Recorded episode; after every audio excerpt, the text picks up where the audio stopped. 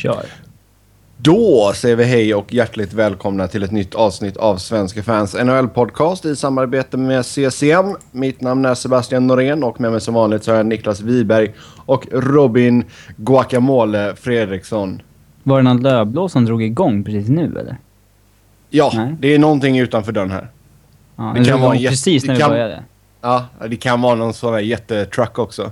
Eh, folk gillar sina stora bilar här i USA. Måste Men, kompensera eh, för någonting. Ja, exakt. Ja, vissa har... Alltså det är ju som att köra en minibuss liksom. Det är ja, Ja, helt jag har galet. sett I jättebil. alla fall. Kukförlänga Min bil helt enkelt. Jag kör min gamla, jag kör min gamla polisbil. Eh, den, eh, den är ingen sån monster truck liksom. Som vissa andra har. Men nu ska, vi, nu ska vi inte snacka om bilar utan vi ska snacka om hockey. Det är därför vi är här. Nej, bilar är fan vi- ett av de mest ointressanta grejerna som finns. Det är fan Ah, riktigt, wow. riktigt tråkigt. Bilar kan vara roligt ibland. Nej. Men Inte, Som sagt, alltså det vi- är åh, så jävla tråkigt. Ja. Jag hatar när man är i sällskap när folk ska prata om typ vart det brukar vara köer i stan och sånt där. Eller så här bilhistorier, allmänna. Att jag, jag åkte dit, det kom en bil då som gjorde fel, typ. Ja. ja, Ja, då har du inte lärt bra, dig. bra anekdot där. Vi ska börja med att klaga lite faktiskt. Lite, klaga lite mer. eh, fast mer hockeyrelaterat. Och eh, ja, Niklas, ska vi börja med NHL.com och deras revamp? Ja, jag har för mig vi, vi giddrade lite typ jättefort om den förra veckan va? Mm, pyttelite bara. Men jag förstår verkligen inte. Det är så många konstiga grejer. Alltså, jag har väl full respekt för att de vill göra en ny design liksom. Det, Jo. Men att göra det mitt i säsong känns ju helt skadat. ja, Nej, alltså lansera... stor roll. Nej, Men men alltså den, den är ju inte klar. Den är ju liksom, den är en beta-grej känns det som. Ja, men det är därför man inte ska släppa mitt i säsongen. Alltså, ska Nej, Man ska, inte släppa, man ska inte släppa en beta-grej, sen är det skitsamma när man släpper den. Alltså jag har inget emot att de släpper, alltså skulle de släppt den här i eh, liksom augusti Ja. så skulle jag ju kunna leva med att den, eh, att de liksom Alltså så, så fort du släpper stora grejer så kommer det ju finnas barnsjukdomar. Det finns ju saker du inte kommer testa förrän den går live typ liksom. Nej. Och jag har full respekt för att sånt sker för det är typ jättesvårt att undvika. Men ska du lansera en så stor grej som är så välbesökt och som så många använder och, och liksom hela grejen med den här NHL.tv där de sänder matcherna också liksom. Det verkar ha varit totalkaos ju. Ja, herregud. Eh, det kan man inte göra mitt under säsong, det måste man ju fatta ju. Alltså det, det är ju fortfarande, det tog ju flera dagar innan jag kunde titta på alla highlights liksom. Nu verkar de flyta på bra för mig men det verkar ju fortfarande vara folk som har problem med det, vad, vad man läser och hör liksom. Och bara sådana grejer som att man kan liksom inte titta på en hel tabell i, i skärmen liksom utan att minska sån här kontroll och scrolla eller vad man gör på Mac liksom. Mm.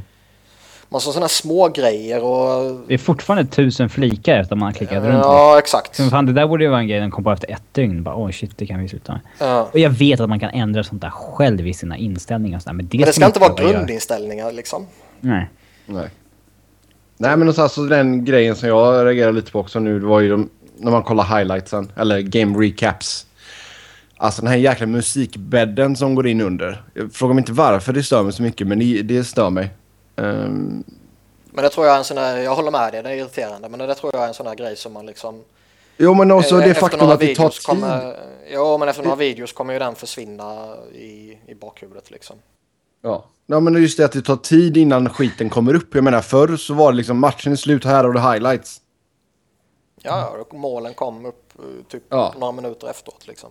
Hela boxscore-sidan ser ju för jävlig ut. Den är ju, det är så jävla, så jävla mycket enklare att se tidigare. Vilka har gjort mål, vilka har gjort assist, vilka, vilken istid alla haft, etc. Då måste man ju... Ja. måste scrolla och ha så mycket som helst.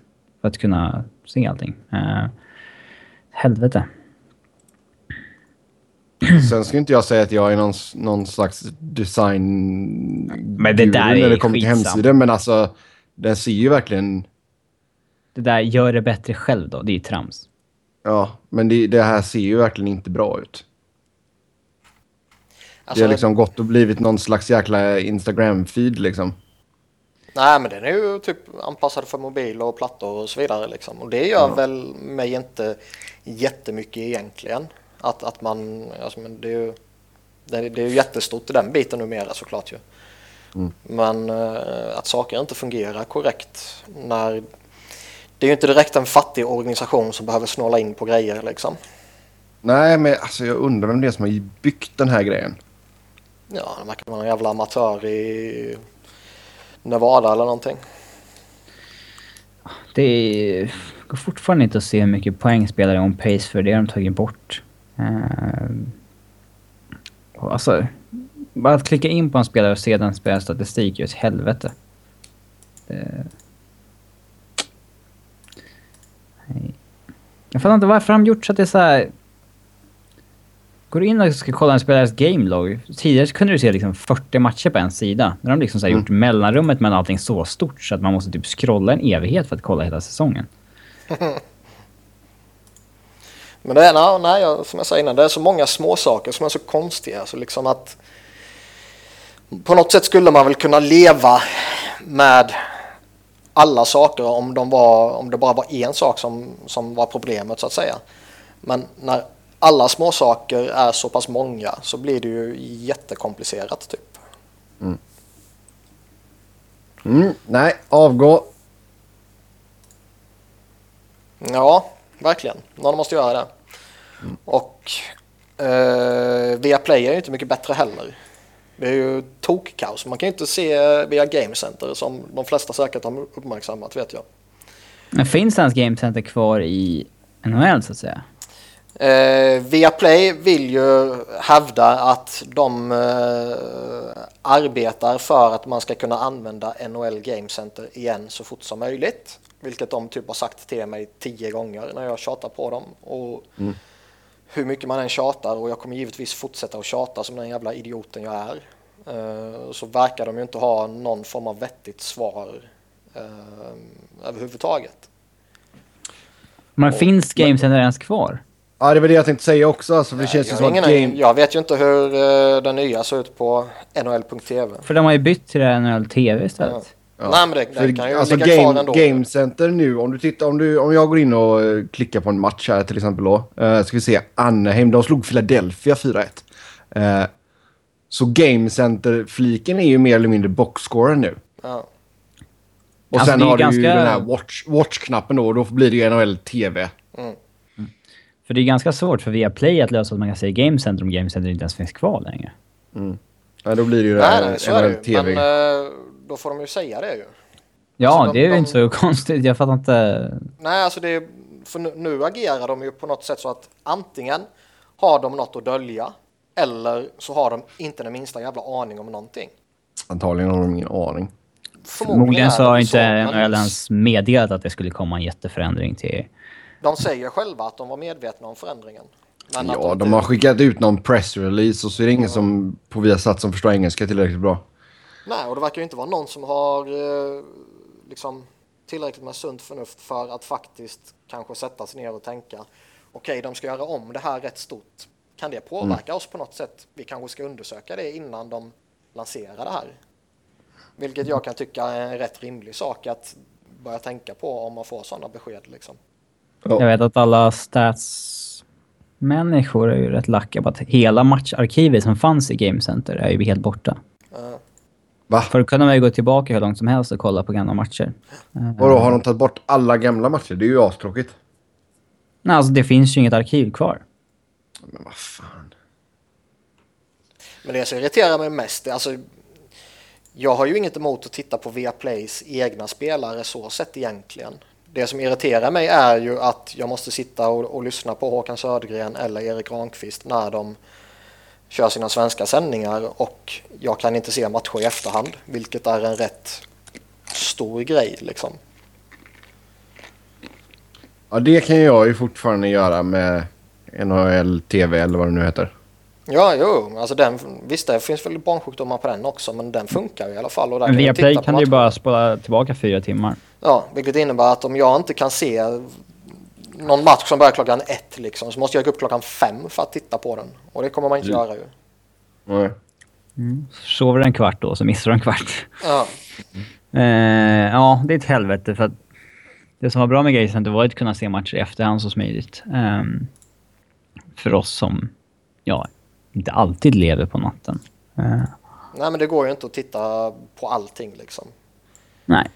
Nej men alltså även en sån, alltså det här är ju en liten grej bara, men alltså jag kör ju eh, NHL TV nu då som det nu heter. Kör jag även på både på min Apple TV som jag har ute i vardagsrummet och sen har jag en sån här Roku, heter det, uh, box i sovrummet.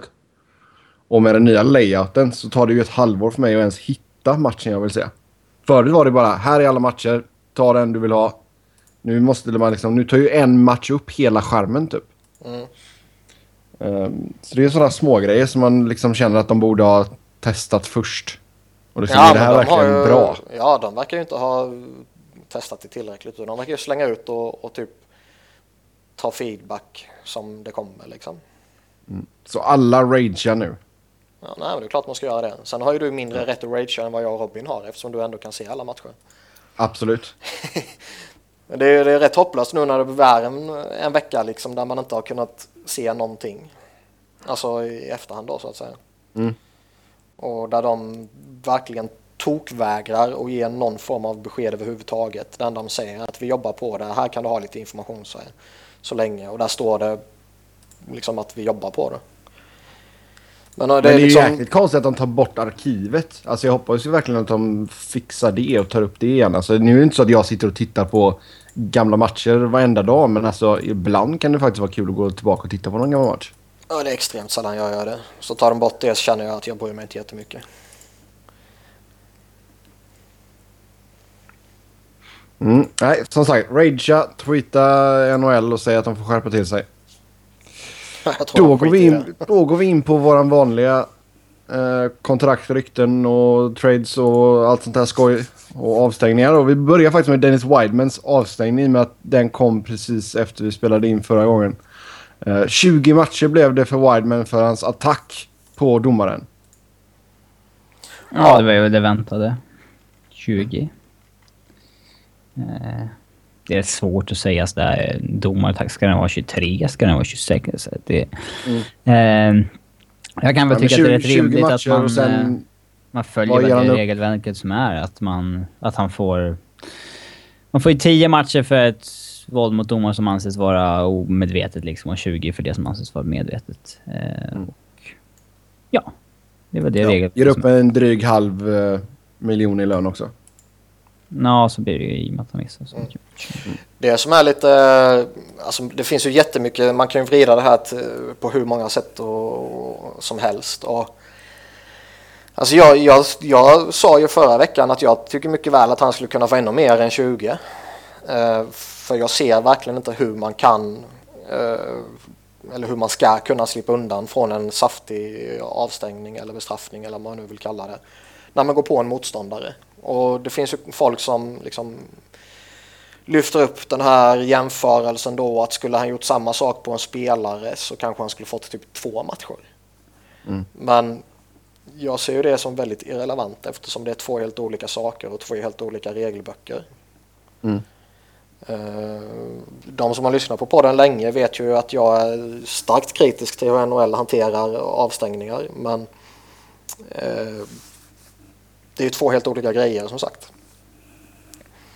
Sen tycker jag väl också att det som gör mig lite konfunderad är ju att spelarfacket i sin överklagan formulerar sig som att man är missnöjda med att det blev en avstängning överhuvudtaget.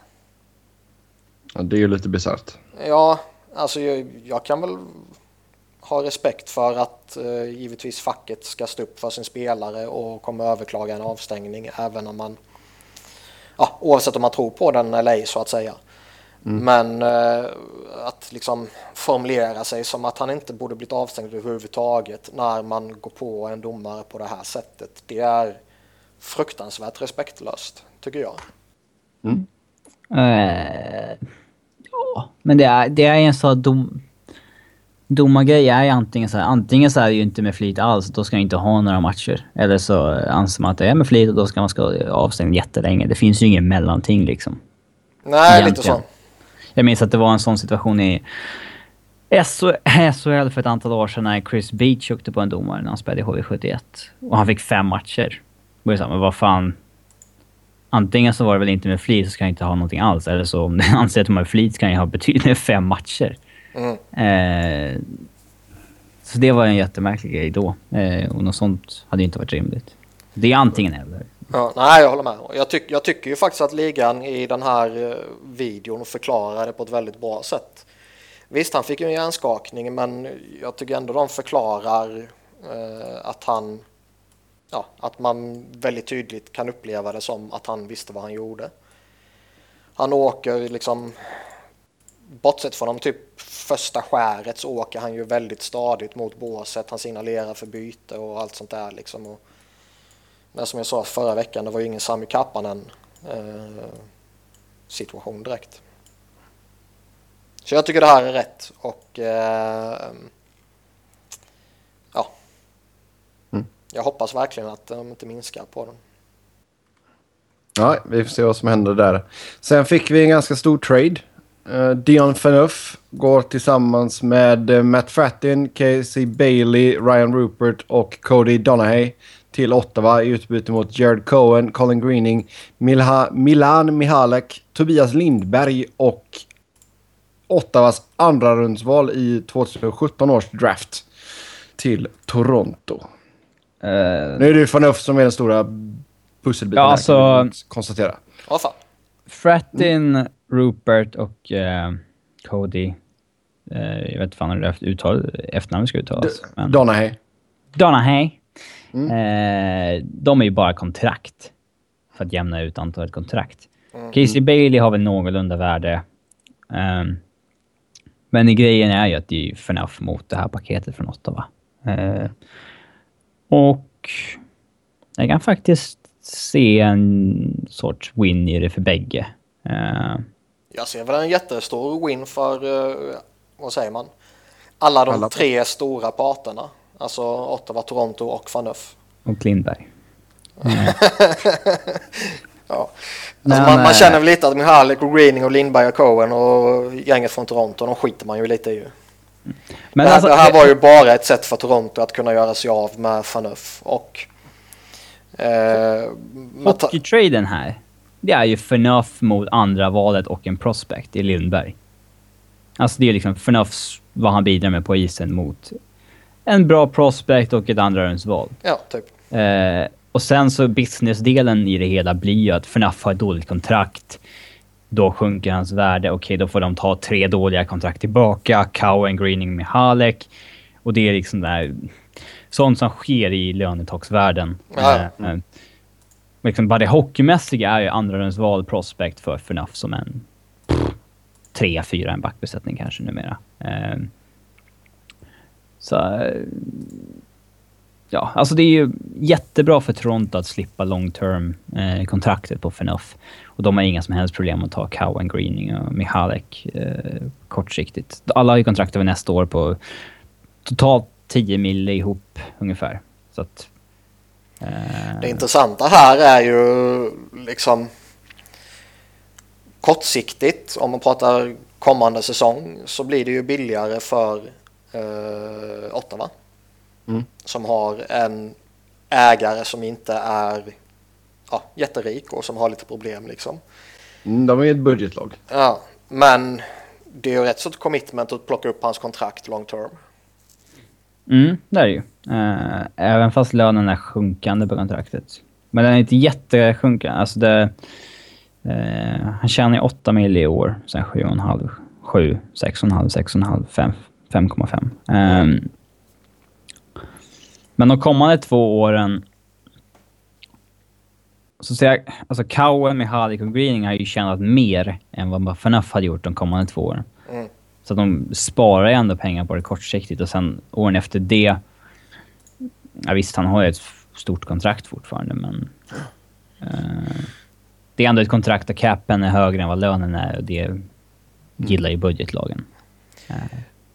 Det som är lite fascinerande faktiskt och som man måste ge Toronto lite cred för om man nu var desperata att bli av med Fanuff och Kessel vilket man uppenbarligen har varit och eh, dessutom givetvis ville dumpa David Clarkson. Att lyckas dumpa de här tre spelarna och de här tre eh, kontrakten och allt vad det innebär och bara behöll pyttelite lön på Phil Kessel. Det är faktiskt rätt bra jobbat. Mm. Men det är konstigt att det var Kessel de behöll lön på. Mm. För han är ju den klart bästa av de eh, spelarna. Men... Eh, Men det kan nog, jag tror nog att det kan vara bra för Fanuff att få ombyte här. Han kommer ju inte vara... ja, han The är guy. jättegynnad Ja. av det här. Fy fan, kommer, alltså. det, är ju, det är ju allt, det handlar om Erik Karlsson och Ottawa ändå. Så det, vi får Men- väl se. Alltså, de sa att de skulle spela honom ganska mycket ändå, men... Det är klart de ska Alltså, göra det. Ja, så det, till en början så sa de väl att det blir han och Cody Ceesay som får spela ihop. Ja, det är potential att bli rätt asdåligt. Men... eh, ja, jag hade satt honom med Erik Karlsson. Det är en rätt så intressant diskussion. Det är, alltså, Dion Phaneuf, som jag har sagt tidigare, tycker jag ju får mer skit än vad han förtjänar numera.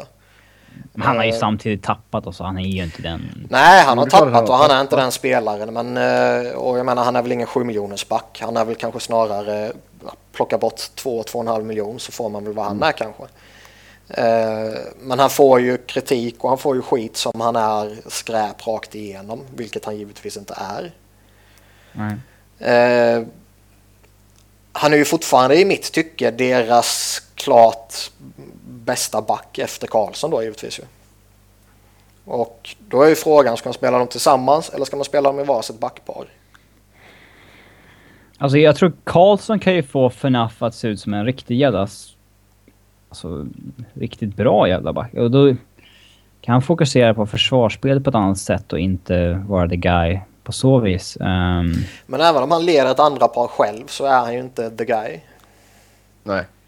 men alltså CC är inte bra och jag tror... Nej, jag håller med dig. Det, men jag kanske... Ska han bära en kille på ryggen igen som han inte lyckades med i Toronto så bra? Det... Nej, jag håller med dig honom. Det är kanske inte det backparet jag skulle spelat i så fall. Nej.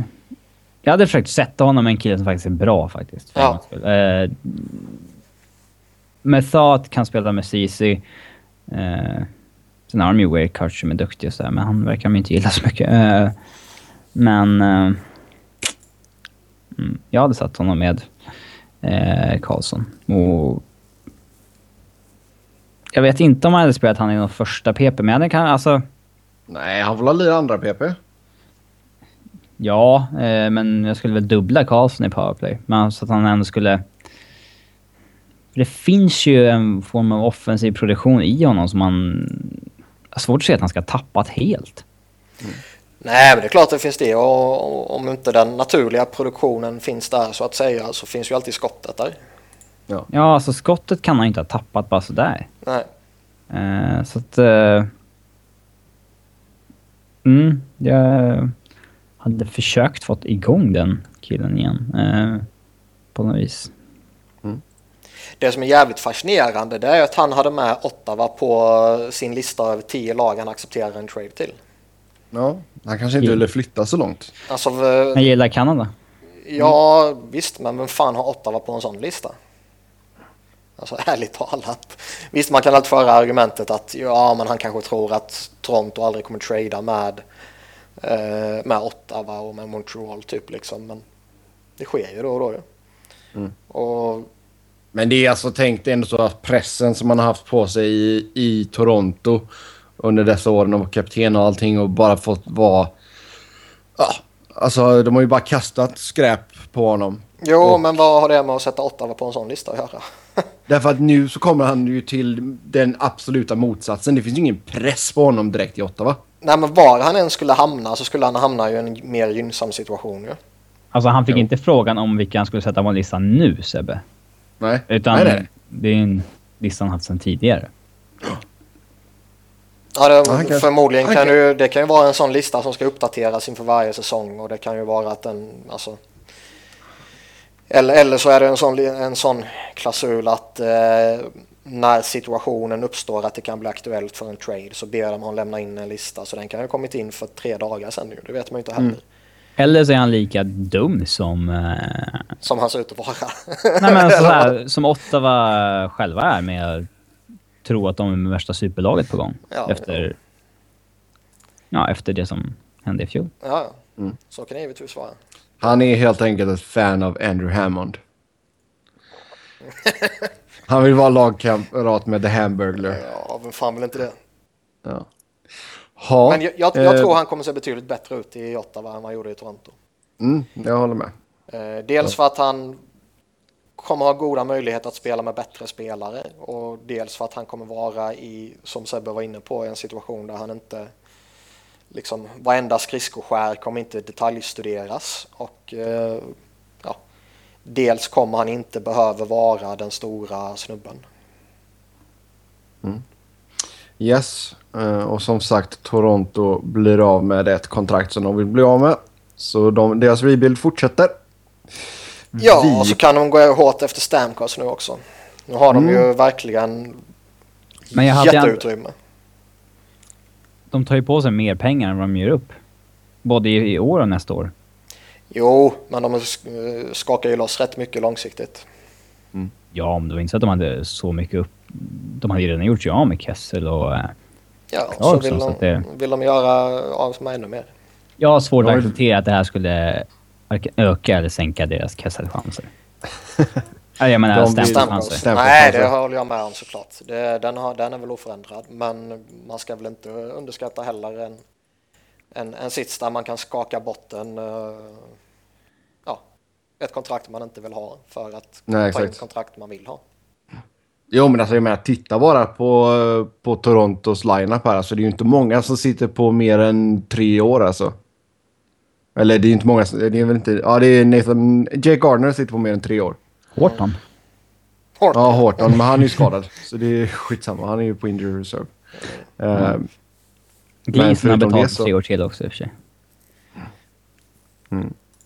ja, nej som sagt så Toronto är ju... De har mycket Jag- pengar på injured reserve. Horton, Ja. Lopol, Reemstike, Michalek, Robida. Ja, Mm. men det är skitsamma för dem. De har ju råd ju. De kan bygga hur mycket lön som helst. ju. Så länge, så länge kappen inte fuckas upp så kan de ju betala ut hur mycket som helst. Ja. Mm, vi får se vad som händer i Toronto ifall de går och uh, försöker hitta två nya hackkycklingar. Stamkos och någon annan. Vem blir den nya tror ni? Alltså i det här laget? Alltså i det här laget, av vem ska de klaga på mest nu? Uh, JVR, Ja, Gardner, ja, JVR. nu är han skadad. Uh, ja, nu ja, men han kommer ändå vara Mm. där närmsta åren. jo. Uh, Kadr kan nog få mycket skit här. eh, under slutet. Han, både han och Morgan Riley har varit så här lite golden boys som de har gillat. Mm. Det är deras Mm. guldgrej som de har hypat Och upp. sen på back- backsidan blir det ju Gardner nu då. Mm. Ja, vi får se. Och sen hatar de ju fortfarande båda sina målvakter. Så det Det är... där Ja, går ju upp och ner kan man lugnt säga. Sett till... ja herregud. Varit Toronto alltså. Också. Speciellt ställe, Toronto. Vi går vidare. Stort kontrakt för eh, Big Buff. Dustin Buffling, Winnipeg, Buff. förlänger fem år med Jets. Eh, Cap-hiten landar på 7,6 miljoner. Bra eller anus? Bra. Jag tycker det här är bättre än bra till och med. Det är Alltså- fantastiskt bra. Ja, Det är bra. alltså. Det finns väl säkert de som anser att 7,6 är i saftigaste laget. Men, Men. Vi Men. Stort men. ja, men alltså vi snackar ju om en, om en spelartyp som... Han är väl unik liksom. Och han är en garanti för poängproduktion. Och han är en av ligans eh, mest framstående backar. Jo, men jag tycker just det faktumet att, att man fick honom. Man, man tar honom på en lite högre capita men du håller ner det till fem år. Det är ju Men grejen är att jag, alltså jag kan inte... jäkla bra business. Alltså jag, jag är ju tveksam till om man ens kan ta fram det resonemanget med tanke på att jag inte ser 7,6 som en hög capita för en sån back. Nej, men jag tror att hade de gett honom åtta år så hade de ju säkert kunnat knöka ner det till kanske 6,8 i alla fall. Och då får man ju väga av där ifall det är värt det. Ja, det vet fan. Titta på vad de andra backarna runt om i ligan ligger på liksom. Som är alltså ligans toppbackar. Mm. Jag, jag kan ju inte säga att man eh, liksom tvingas gå högt upp med capiten för att få ner antal året. Jag tycker det här är en eh, liksom Jag säger inte heller att capen är dålig. Jag säger bara att det är väl resonemanget, antar jag. Ja, jo, så är det väl och det är ju fler, det är inte bara du som säger det, det är ju rätt många som säger så och jag fattar inte någon av er. För Buff är fan underskattad. Han är ju värd såna här pengar. Det är... Nej, jag tycker det är jättebra för Winnipeg att hålla det till fem år är ju sjukt bra. Jo, ja det är det verkligen. Fem år är ju guld ju. Alltså, det här kontraktet på fem år, det är ju inga problem överhuvudtaget att hantera. Han kanske kommer tappa lite det sista året, typ eller något sånt där. Men jag är ju rätt så övertygad om att han kommer producera bra och vara den spelare han är de närmsta säsongerna. Det man var suspekt till när det kom till Big Buff, det var ju att signa upp honom på sju eller åtta år som vi har pratat om tidigare. Exakt. Och som typ alla trodde att det skulle bli.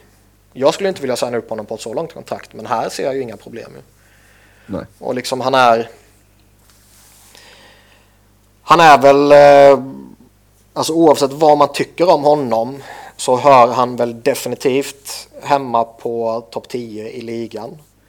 Eh, väldigt många skulle väl till och med sätta in honom topp 5 kanske. Mm. Och eh, liksom nu har han tredje högsta capiten av, av ligans backar. Så jag kan ju inte direkt påstå att man tvingas gå högt på honom. Nej, som sagt, det, jag tycker det är bra kontrakt och så länge han håller sig, alltså...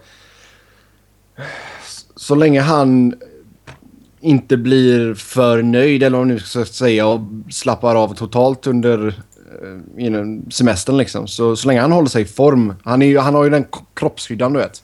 Runda också en form Sebbe. Ja.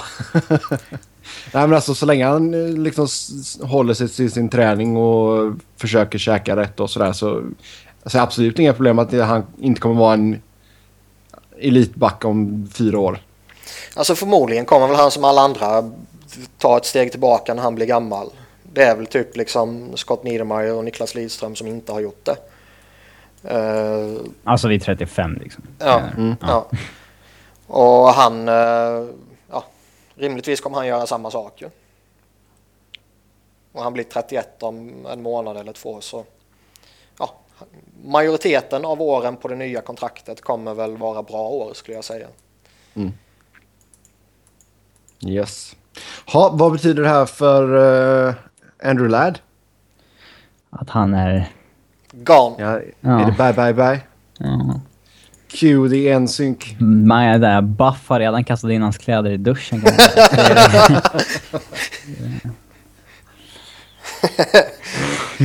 För nej, som inte vet så gjorde han det med Evander Kane. när han kom i sin tracksuit. När de ska komma i kostym eller vad fan det var. Men allt snacket som går är ju att de inte har möjlighet att signa upp uh, fl- Det hade inte fler, flera heller, stora. Nej, de det skulle inte varit smart, men liksom skulle de haft möjlighet så skulle de säkert göra det. Ja. Alltså skulle de haft möjlighet skulle de ha signat upp båda två plus Truba. Eh, nu känns det väl lite som att det finns noll chanser att det blir alla tre. Och eh, ska du då välja mellan Andrew Ladd och Jacob Truba så är du ju galen om du väljer Ladd. Ja. Jo men det är alltså det är ju signa upp. Men tycker ni att man ska signa Truba long term redan nu? Det beror på vad han kräver för pengar. Alltså det har ju snackats om att han vill ha liksom sju mille typ. Ja, sju gånger sju. Då känner jag ju att... Då Det är liksom så här, eh, kan man ta honom till arbitration så kan man ju lätt få ner det. För det är Ja, inte ja, bara peka på att killen har gjort 12 poäng. Det är inget, Ja. Han ska ta 7 mille. Så är det ju slut där liksom. Eh, eh, men liksom, Truba hade ju varit en typisk sån här back som ja, alla de andra vid det här tillfället skulle få sex år på fyra, fyra och ett halvt. Mm. Och sen så har han ett stort jävla kontrakt efter det såklart. Ja. Men... Eh, nej, jag tyckte det var rimligt för honom. Ja, ja sju känns ju... Nu är han ju... Då drömmer han ju.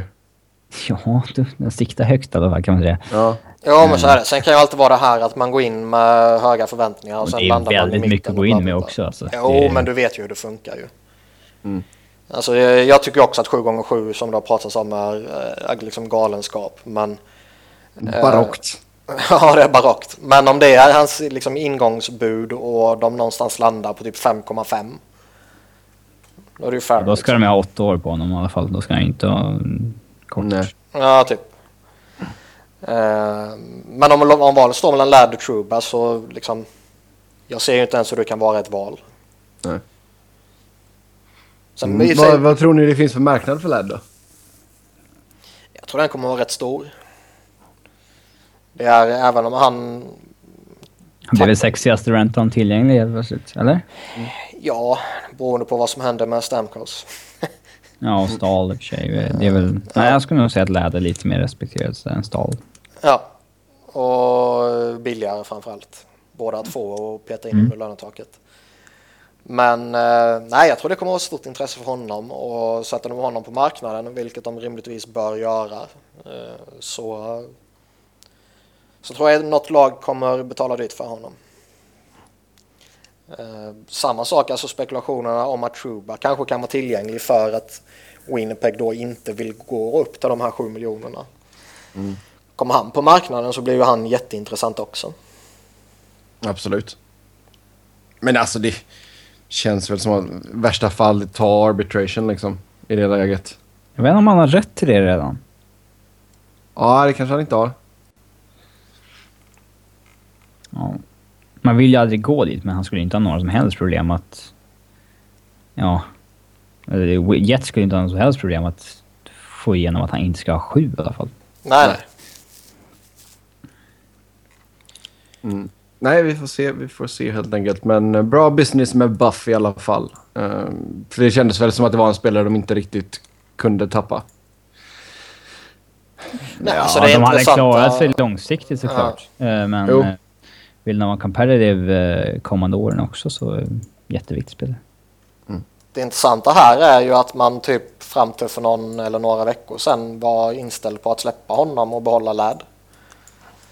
Men att man sen ångrar sig och nu signar upp honom på det här kontraktet. Kan man fråga sig vad Ladd bad de för kontrakt? Jo, exakt. Hur ser ni annars på deras backsida? Ska man försöka göra sig av med någon? Alltså, Alltså grejen man- är att den, den är ju lite felbalanserad så tillvidare att de har Myers, Bufflin och sen uh, Truba som alla är högerskyttar. Mm. Men det är inte så... Det är bara att fördela lika på istiden på tre backpar egentligen. Eh, och... Ja, nej, det är ju inget, sen det är, det är inget problem. powerplay. Ja, det är inget problem så sett, men i den bästa av världar så har du fyra bra backar. Vill du väl ha Ja. två på vänsterkanten och två på högerkanten liksom. Mm. Se om någon, någon av dem kanske byter sida. Ja. Mm. Yes. Då tar vi och går vidare. Eh, Ska vi hitta körschemat igen. Hur påverkas Keith Yandel av Bufflins kontrakt? Yandel är ju penning UFA. Alltså han ska ju inte upp på... eh, Alltså de siffrorna anser jag nog inte. Men eh, det kommer väl innebära att Rangers inte kommer kunna förlänga med honom. Nej, alltså Yandel och hans agent har ju någonting att peka på i alla fall.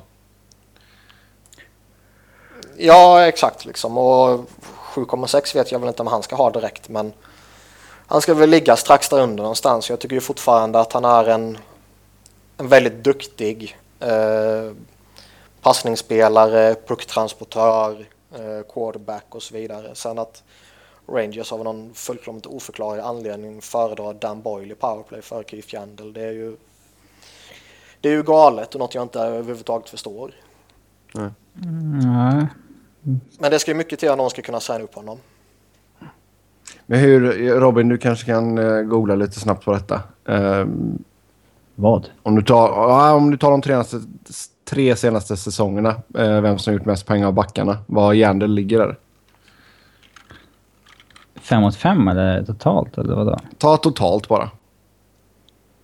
Vi behöver inte överkomplicera det. Jag tror, tror Yandel ligger ganska högt upp där. Ehm, men det är ju konstigt ändå att han blir så... Alltså... Tobbe, du... Han är ju med i chatten här och han tittar ju mycket på Rangers. Det jag tycker det är konstigt att, han inte, att man inte använder Yandel i PP. Det är för det är det han är bäst på. Ja men det är ju ingen som förstår det ju. Det, det är ju jättemärkligt för det, han är ju verkligen, alltså bortsett från de allra, allra bästa i ligan så är han ju där bakom. Och, och verkligen ligger strax bakom toppskiktet om man pratar en liksom PP-specialist. Mm. Eh, och att man då väljer att använda en Dan Boyle som är jättegammal och jättedålig och jätteslut och liksom Han hade ju sin prime i Djurgården. typ. alltså det, det är så konstigt så det finns inte. Jag, jag förstår det verkligen inte. Och vad man än läser och vad man än hör så är det ju ingen som förstår det heller. Uh, Jandel har gjort 58 poäng senaste... Ja, två och en halv säsongen blir det då, om man räknar upp. Mm. Ehm, ja, det är trettonde bästa backarna i ligan. Ja. Om, om Burns och Bufflin räknas som backar, vilket de gör. Ehm, Jo. Erik Karlsson har 101. Tvåan är Burns på 81. Ja. Så visst, han ska väl inte upp på över sju, men det är... Hampus Lindholm har 55. Så där ja. Nej men liksom alltså prat, pratar man hans eh, alltså nuvarande kontrakt, hela nuvarande kontrakt så ligger det på 5,25 och Mm. han ska inte ha mindre än det liksom. Nej, men han kanske ska eh, alltså, nöja sig med en miljon mer. Ja men där någonstans kring, kring 6 plus minus någonting. Ja. Kan jag tänka mig inte alls är orimligt. Det kanske till och med är rimligt. Eh, och det kommer väl Ragdolls ha svårt att skaka fram. Vänta bara, han går till Edmonton. De byter ut eh, Justin Schultz mot Keith Yandel. Ja, det skulle Han kommer från Boston, va? Ja, Ja, Boston, Boston har ju Ja, varit en sån från Boston. Det har snackats otroligt mycket om eh, Boston och Yandel. Inte så mycket i det senaste. Nej, men det har ofta kopplats samman på det viset. Ja. Mm. Nej, vi får se vad som händer. Men det känns väl inte De helt behöva omöjligt att han... definitivt. Nej, men det känns inte helt, helt omöjligt att han skulle kunna hamna i Boston och ta någon form av hometown discount kanske. Jo. Um, Justin Schultz nämnde jag och han sägs vara tillgänglig för trade. Han var healthy scratch igår, eller igår natt då för er svenskar när Edmonton spelade mot New Jersey Devils. Ja, Ja, han är ju jag, skitdålig. jag är inte så säker på att han skulle passera waiver, äh, plocka sig på waivers ens just nu. Så att, äh, med tanke på vilket kontrakt han har. Så Alltså det, det som är förvånande, alltså han har gått sämre och sämre sen han kom in i ligan, ja. nej det är väl inte förvånande. Det, det som är förvånande är ju att han är en spelare som du måste scratcha för att kunna få till en trade typ. Om det nu stämmer, för det gör man ju typ med jättebra spelare att okej vi har en trade, den är nära, de har match ikväll. Vi vill inte riskera att han åker på en skada liksom. Men vi är inte klara med traden. Vi håller honom utanför matchen liksom. Och sen kommer traden bli klar imorgon eller övermorgon typ. Men det gör man ju inte med en Schultz liksom. Nej. Nej, som sagt, han sitter på 3,9 cap hit, blir RFA här nu efter säsongen. Ehm, ja, alltså på det sättet han har spelat så har han inte ens varit värd hälften. Nej. Han är alltså enda Jag anledningen tror till han att... blir UFA i sommar. Ingen kommer ju um, göra ett qualifying offer på det där kontraktet. Nej, och liksom enda anledningen till att liksom trada för honom det är ju om du vill byta ett stort kontrakt mot ett annat stort kontrakt. Kortsiktigt. Ja.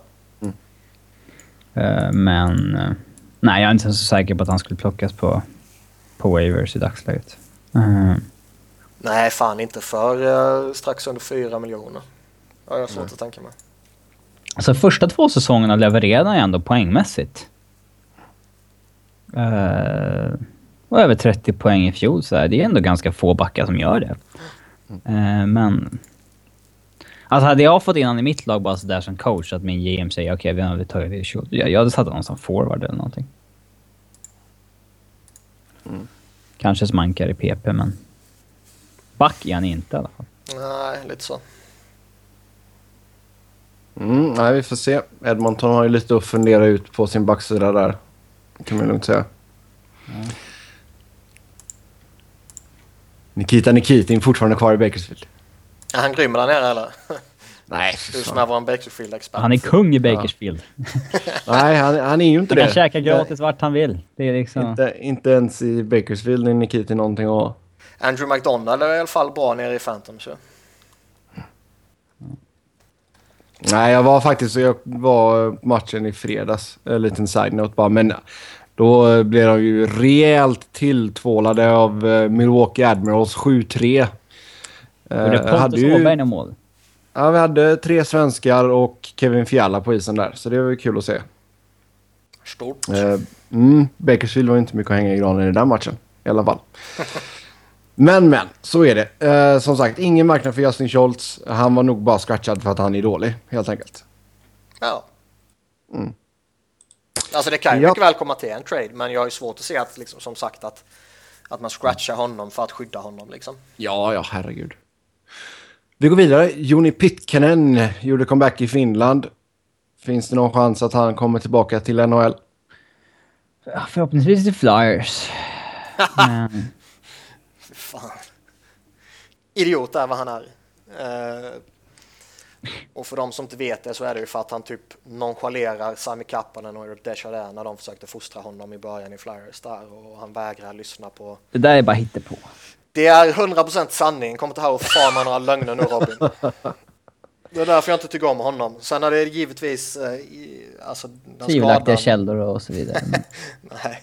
Sen är det givetvis så att den skadan han åkte på var ju rätt jävla hemsk. Ja, han bröt hälen. ja. Ska man, ska man ta något positivt från den situationen så var det väl rent krasst var det väl typ den situationen som eh, satte fart på det här hybrid icing eh, snacket Mm. som man kör nu. Det, nå- någonstans så är det väl rätt många som drar hybrid icing tillbaka till liksom där tog det fart på allvar. Och eh, så det är, det är svårt att säga om han kan komma tillbaka. Han är bara 32 bast i och för sig så han kan säkert signa ett 33 PTO någonstans. Han kan säkert signa ett PTO någonstans i sommar. ja det tror jag. Spela till sig ett kontrakt någonstans. Och kanske vara en okej värvning sett till pris för något lag. Men jag vet inte. Mm. Men jag tror ju han kommer väl aldrig nå den nivån som han var uppe och luktade på för vad blir det, 8-10 år sedan. Nej, vi får se. Vi får se helt enkelt. Ehm, tror ni att det blir Carolina igen i så fall? Man vet aldrig, jag kommer inte ihåg hur det, hur det var där mot slutet men de kan ju ha skilts åt som fiender, det vet man inte heller. Han tycker att de inte tog hand om honom och de tycker att, ja, vad fan det Var det inte. Rutherford som bossade då? Eh, jo, Han är inte kvar. Nej, Nej. men det kan ju vara många andra organisationer som han hängde med så att säga i rehabrummet och så vidare. Så. Han kanske har jättebra relation till dem eller så är det skräp eller så har han jättebra relation med Rutherford och så plockar Pence upp honom liksom. Mm. Mm, vi får se. Vi får se. Konstig skada, men som sagt kul att han är tillbaka på isen i alla fall. Spekulationen om att Dallas och Columbus kan ha någonting på gång. Och, eh, ska vi titta i kristallkulan och se vad det kan vara för något? Alltså Dallas sägs ju vilja ha en back. Eh, och, Columbus vill ha en back. Ja, att, eh, men å andra sidan så är ju Blue Jackets lite i en sits där de ska sälja. mm. Eh, å andra sidan, vad har de för back att sälja till Dallas? Alltså det, Seth Jones. eh, ja, Ryan Murray. Murray och Jones är väl de enda backarna som de definitivt inte kommer släppa.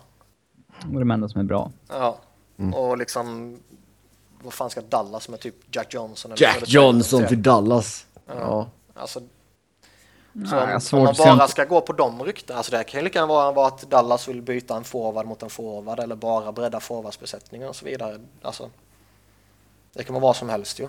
Men Mm. Pratar man just det ryktet som finns om att de är på backjakt så har jag ju svårt att se Columbus som en riktigt bra fit för dem. De kanske bara ett av lagen som hugger på uh, Kirby Reichel. Ja. Japp, sen eh, vad har vi mera på tapeten? Spekulationer om att Thomas Plekanec har bett om en trade iväg från Montreal. Ja, det var någon fransk, eh, eller inte fransk, fransk-kanadensisk eh, radiostation som började spekulera om det här. Okej. Eh, som väl inte var den, om jag har förstått saken rätt, mest tillförlitliga radiostationen så sett. Men jag tyckte det var lite skoj. Mm. Och Men finns det verkligen någon marknad för Plekanec 33? Ja, han är ju ingen... Han är 6 duktig. miljoner capita från och med nästa säsong. ja, men varför skulle han ha bett om en tra- Han förlängde ju nyss. Mm. ja, jag vet inte. Don't kill a messenger. Jag tycker också det verkar udda, men eh, liksom mycket saker kan ju ske. Han kanske har tröttnat fullkomligt på Ferry End liksom och så känner att nej, nej. Bara för att ta en, en lite lat, enkel resonemang, Ja, det är lite liksom. annan, andra vibbar i Habs nu än i oktober när han förlängde. Ja. Jo. Kan man lugnt säga. Ja. Eh, men... eh, eh, pff, ja, jag vet Det känns opolitligt, ryktet. Ja, nej, så det håller jag med om.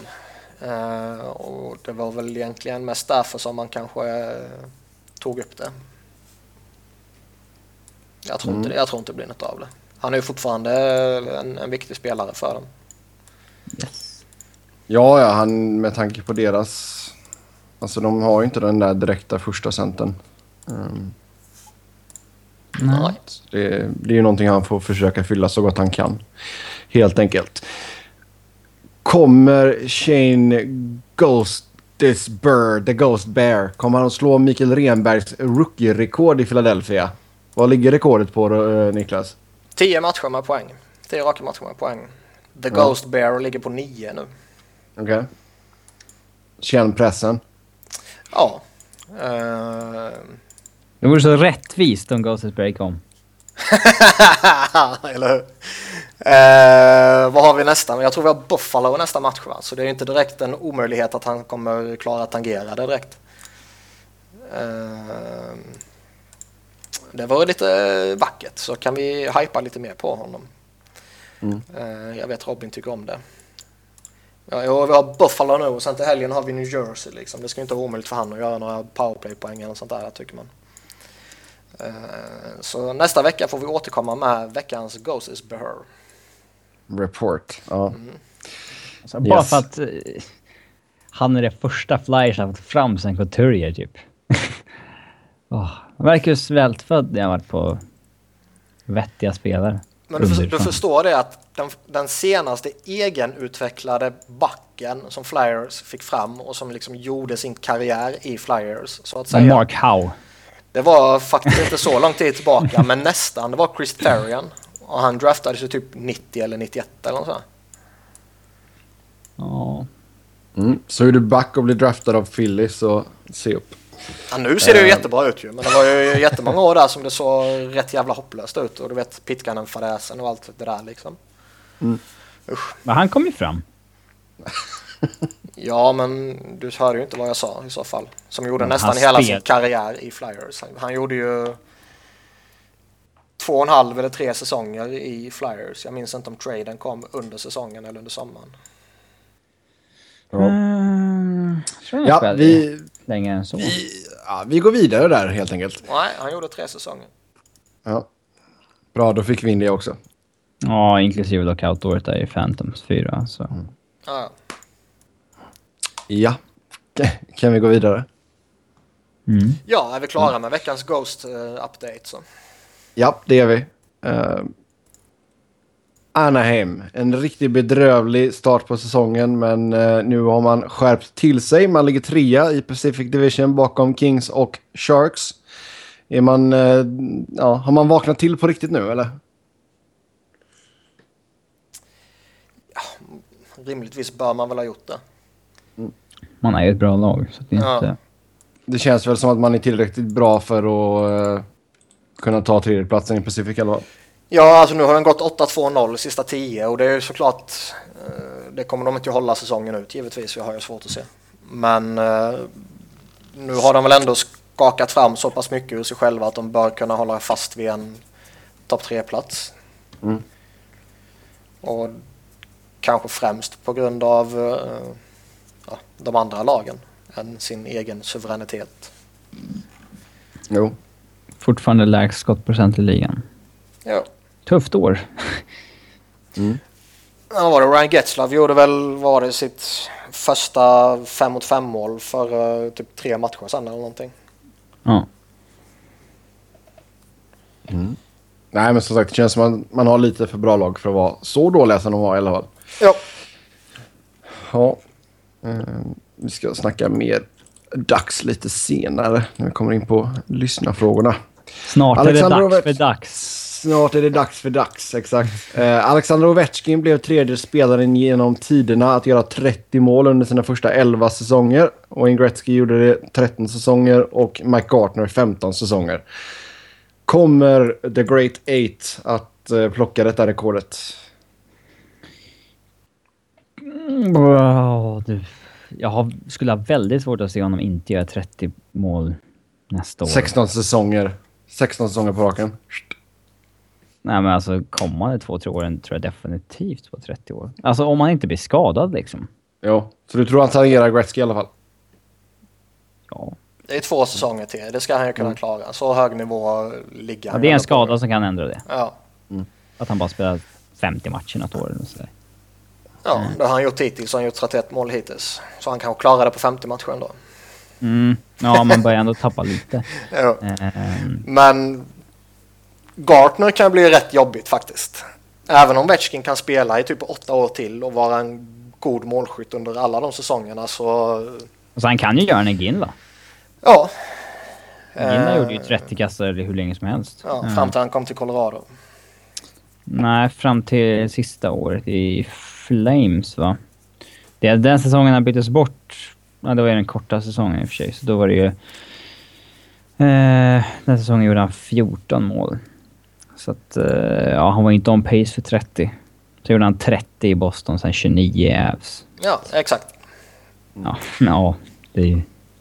Allt är Abs fel.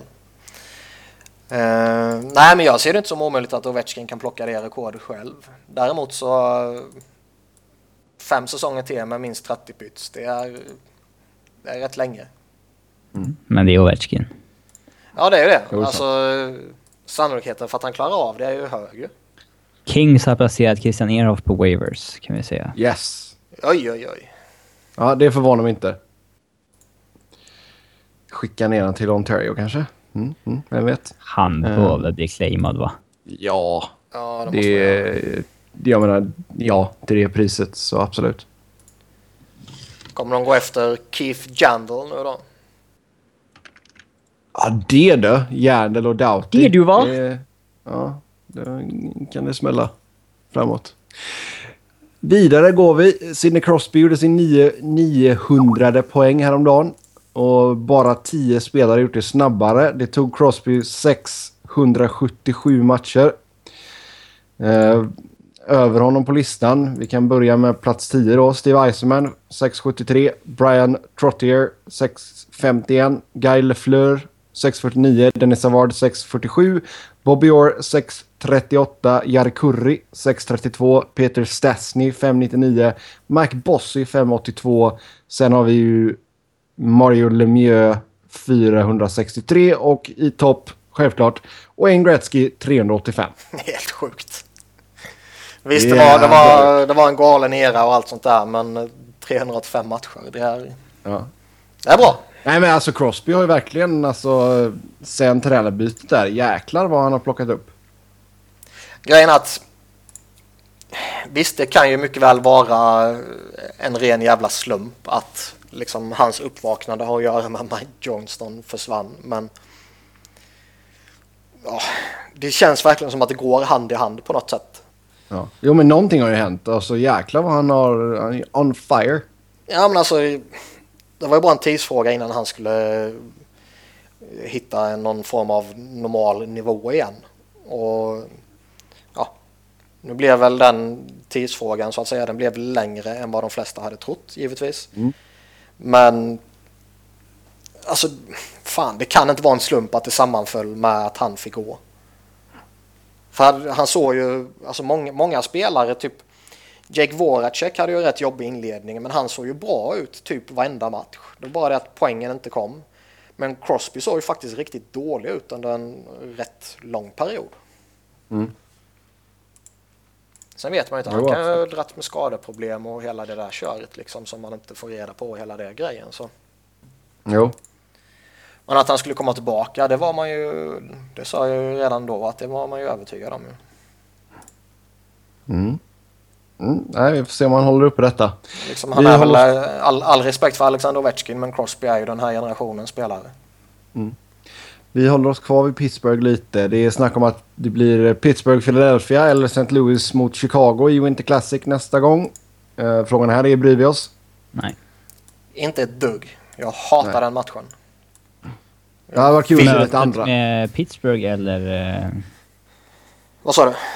Mötet med Pittsburgh eller vid Winter Classic. Winter Winter Classic. Alltså Winter Classic är ju inget speciellt överhuvudtaget längre när de inte har HBO-serien till. Det var ju den som gjorde Winter Classic till något ballt. Ja. Nu Och är när, det och när bara... det var en ma- utomhusmatch på hela säsongen. Nu är det ju några stycken liksom. Och det har varit Ja. så länge och liksom. Mm. Jag vill, jag vill bara inte att mitt lag ska spela skiten. Ja, det, det, alltså, Äv- sen Äv ska ju spela mot över. Alltså, Äv den ska spela mot Detroit. Eh, då kommer det vara en alumni-match före med eh, Iceman och McCarthy och Claude Lemieux och sånt där. Det, det, det kan bli lite kul att se. Eh, Som det är ju nästan roligare än riktiga matcher. ja, framförallt att Lidström ska vara med. Liksom, han kanske ser... Han skulle, Han vara typ, han skulle typ vara topp 10 Han skulle vara bästa back av de som var... av de som... Bättre back än alla som spelar riktiga matcher sen. ja. Eh, nu är det ändå fyra år sedan han la av, så vi kanske ska lugna oss lite. Nej, men- för fan. Eh, Hypen Eh. lever. Eh, ja, men alltså överlag utomhusmatcher är så jävla tråkigt. Det, Ja. går, det går inte att knappt se pucken på TV, det går inte att se pucken på plats.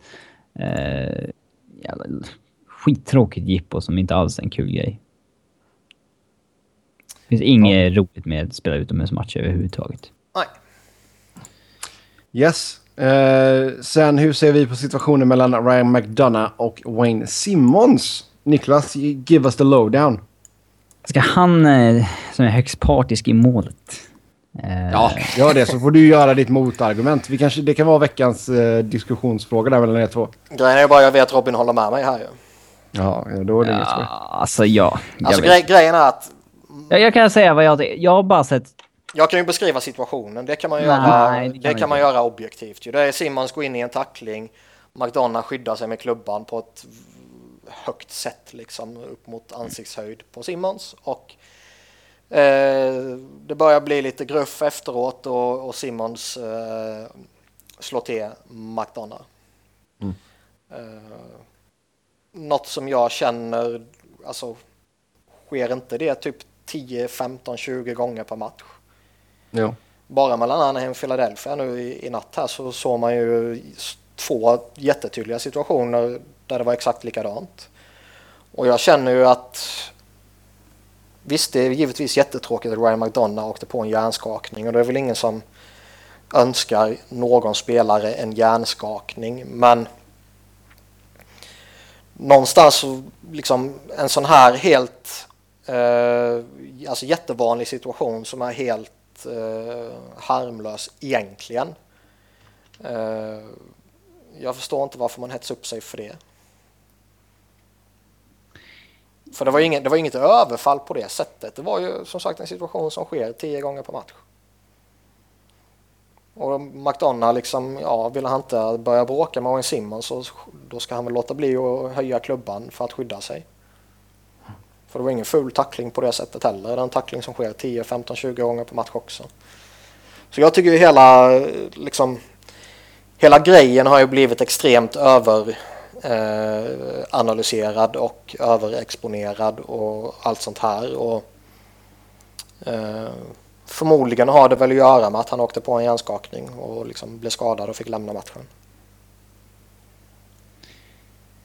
Um ja, alltså... Det är en rätt vanlig situation. McDonough har pucken, Simon ska få tackla honom och en back sätter upp en klubba för att skydda sig. Det ser man ju ändå hända rätt ofta. Eh, den träffas högre än McDonough har tänkt säkert. Eh, S- Simmons lackar, slår tillbaka. Eh, rätt förvånad att det blev ett matchstraff för det, om jag ska gå efter tv-bilderna bara. Alltså jag, jag kan ju Eh. tycka att fem plus game som han fick, det tycker jag ju är aningen hårt kanske, men eh, alltså jag, jag kan ju inte ragea över det beslutet. Ja, Det, det kan, det kan jag leva med liksom. Var tacklingen för sen? Nej. Nej. Alltså det är en jäkla träff. Alltså en sån liten vänsterjabb typ. Ja, det är Alltså, därför den McDonough Den får en sitter ju verkligen klockrent. Alltså, ja men alltså det är, det är ju förvånande att han får en hjärnskakning tycker jag. Boom! Alltså, eh, Rätt på käken. ja men jag menar liksom det, det är inte en värre smäll än vad man ser i typ 99 av 100 fighter. Nej, alltså det är bara att han träffar på alltså... Så är- olyckligt, eller vad du nu ska säga det liksom. Ja. Alltså det är ju... Jag, ska säga så här, det är ju inte, jag, var för, jag är förvånad över att det blir matchstraff för ett sånt där slag under match. För man, man får ju slå varandra på käften i hockey. Liksom. Eh, Men... eh, Ett förvånad att det inte blev någon avstängning efter att det kommit ut att McDonough fick en hjärnskakning. För våld mot huvudet som det hjärnskakning brukar ju ofta vara... eh, Alltså an, Ja, anledning, anledningen till det tror jag är jätteenkel och det är att Philadelphia spelade dagen efter och då var det ju inte ute att han hade en hjärnskakning. Ja, ja det, det är mycket möjligt. Jag, jag tror Eller- alltså sk- skulle en hjärnskakning varit aktuell och, eller förlåt, skulle en avstängning varit aktuell så tror jag det är det som ställer till det i så fall. Ja. Vi släpper den där och så går vi in på skador. Alex Peter Landrio. Peach... Pe, fan, jag kan inte säga hans efternamn idag. Peter Angelo. Där har vi det. Det är Eh, svårt, borta- jag håller med dig. Ja. och det säger jag inte för att mobba dig utan jag håller verkligen med dig. Minst tre veckor på grund av knäskada. Det som är lite intressant just i det här fallet är ju, vi har ju pratat blues till och från och lite vad, vad de ska göra denna säsongen och vad det krävs av dem för att kanske inte, ja, det ska ge rätt stora konsekvenser i laget och så vidare. Och få en skada på honom nu med, eh, vad blir det, nästan tre veckor till, eh, till trade deadline. Eh, Och sen, sen var det en sånt här, han, han ska undersökas om tre veckor och så får vi se liksom vilken status han har då. Vilket mycket väl kan betyda att han kan vara frisk om tre veckor eller så ska de undersöka honom inför trade deadline för att se om han är borta ytterligare två veckor eller ytterligare två månader. Liksom. Men där har vi det. Då plockar de upp eh, Eroff på waivers här nu. Ja, det, det kan vara en jätteenkel lösning såklart. Ju. Problemet är väl bara att han inte ligger på en nivå så att han kan gå in och ersätta ja, en av ligans bättre backar. Liksom. Nej, men det är, alltså, det är ju ingen som kan. Jag tror inte att de tradar till sig en ny alltså, topp två-back. Ja, de kan ju få Keith Yandel Ja. om de är redo att pröjsa för det. Alltså, för Blues ju en intressant situation som vi har pratat om flera gånger om och den behöver man väl inte dra igen egentligen kanske. Nej. Men eh, jag tror ju att får de dåligt besked om Alex eh, Pietrangelo så kommer de nog gå på backjakt. Är han bara borta två och en halv vecka, ja det är ju skitsamma. Då kanske de känner att vi klarar oss med den backbesättningen vi har. Men eh, ja, är han borta länge så kanske de behöver stärka upp. Finns Skickar, inga backar att gå efter. Skicka Pääjärvi till Rangers. ja, typ. Nej, men alltså, de går efter han eller går de efter Dan Hamwee eller går de efter... Eh, eh, vad finns det mer? Chris Russell liksom. Eller går man på någon typ Evgenij Medvedev, vad fan vet jag liksom. Men det finns ju en handfull backar som förmodligen garanterat är tillgängliga. Ja, och sen i ditt Philadelphia så Sean Couturier borta en månad på grund av en fotskada. Ja, vi kan ju lägga ner slutspelshoppet typ. Bra, Men det- då gör vi det där. Fanns det Fan. något slutspelshopp i... Ja, men så länge du bara är eh, en kort formtopp från eh, wildcard-platserna så har du ju alltid någon form av hopp liksom. Ja, men ja. Ja, du. Det räcker ju att Philadelphia vinner två, tre, fyra matcher så är man liksom i allra högsta grad involverad där. Sen håller jag med om det du säger att långsiktigt så är man inget slutspelslag, alltså långsiktigt Det den är här ett gäng säsongen. lag då. före också. Ja. Men Flyers har flera, färre matcher spelade än dem. Så jag menar det finns, det finns några logiska argument för att man fortfarande kan ha ett hopp, anser jag. Men eh, nu när Coots eh, är borta en månad så det lilla hopp man hade kvar, det dog ju rätt saftigt där. För vi är... Eh, ja, när han eller Giroud är borta så är vi tokkörda. Det är gott betyg Yes. till lagbygget. Ja, exakt. Ja, Vi går, vi går vidare. Vi har fått eh, önskemål om att redrafta. Så eh, vi ska ta ett år i taget här. Vi börjar med år 2000. Vi, gör, eh, vi kommer inte köra hela första rundan utan vi eh, håller oss till topp 15. Jag som har gjort hela till tredje rundan nu. Ja, exakt. Ehm, men eh, ja, som sagt, så vi ska redrafta och eh, första valet som jag hade tagit, det är Henrik Lundqvist. jävla homer-pick igen. Ja! Fan. Känns som att han är bättre än uh, Rick DiPietro som gick etta i den draften. Så Islanders hade draftat Henrik Lundqvist. Ja, Jag håller nog kvar i Di Pietro faktiskt. Mm. Nej, men alltså det är fan första valet här behöver man inte ens diskutera. Det är klart det är Henke Lundqvist. Mm. Om du vet att du får liksom den här generationens, eh, eller en av den här generationens bästa målvakter så är det klart du tar han liksom. Ja. Det är inte så att Sidney Crosby gick i den här draften liksom. Mm, nej.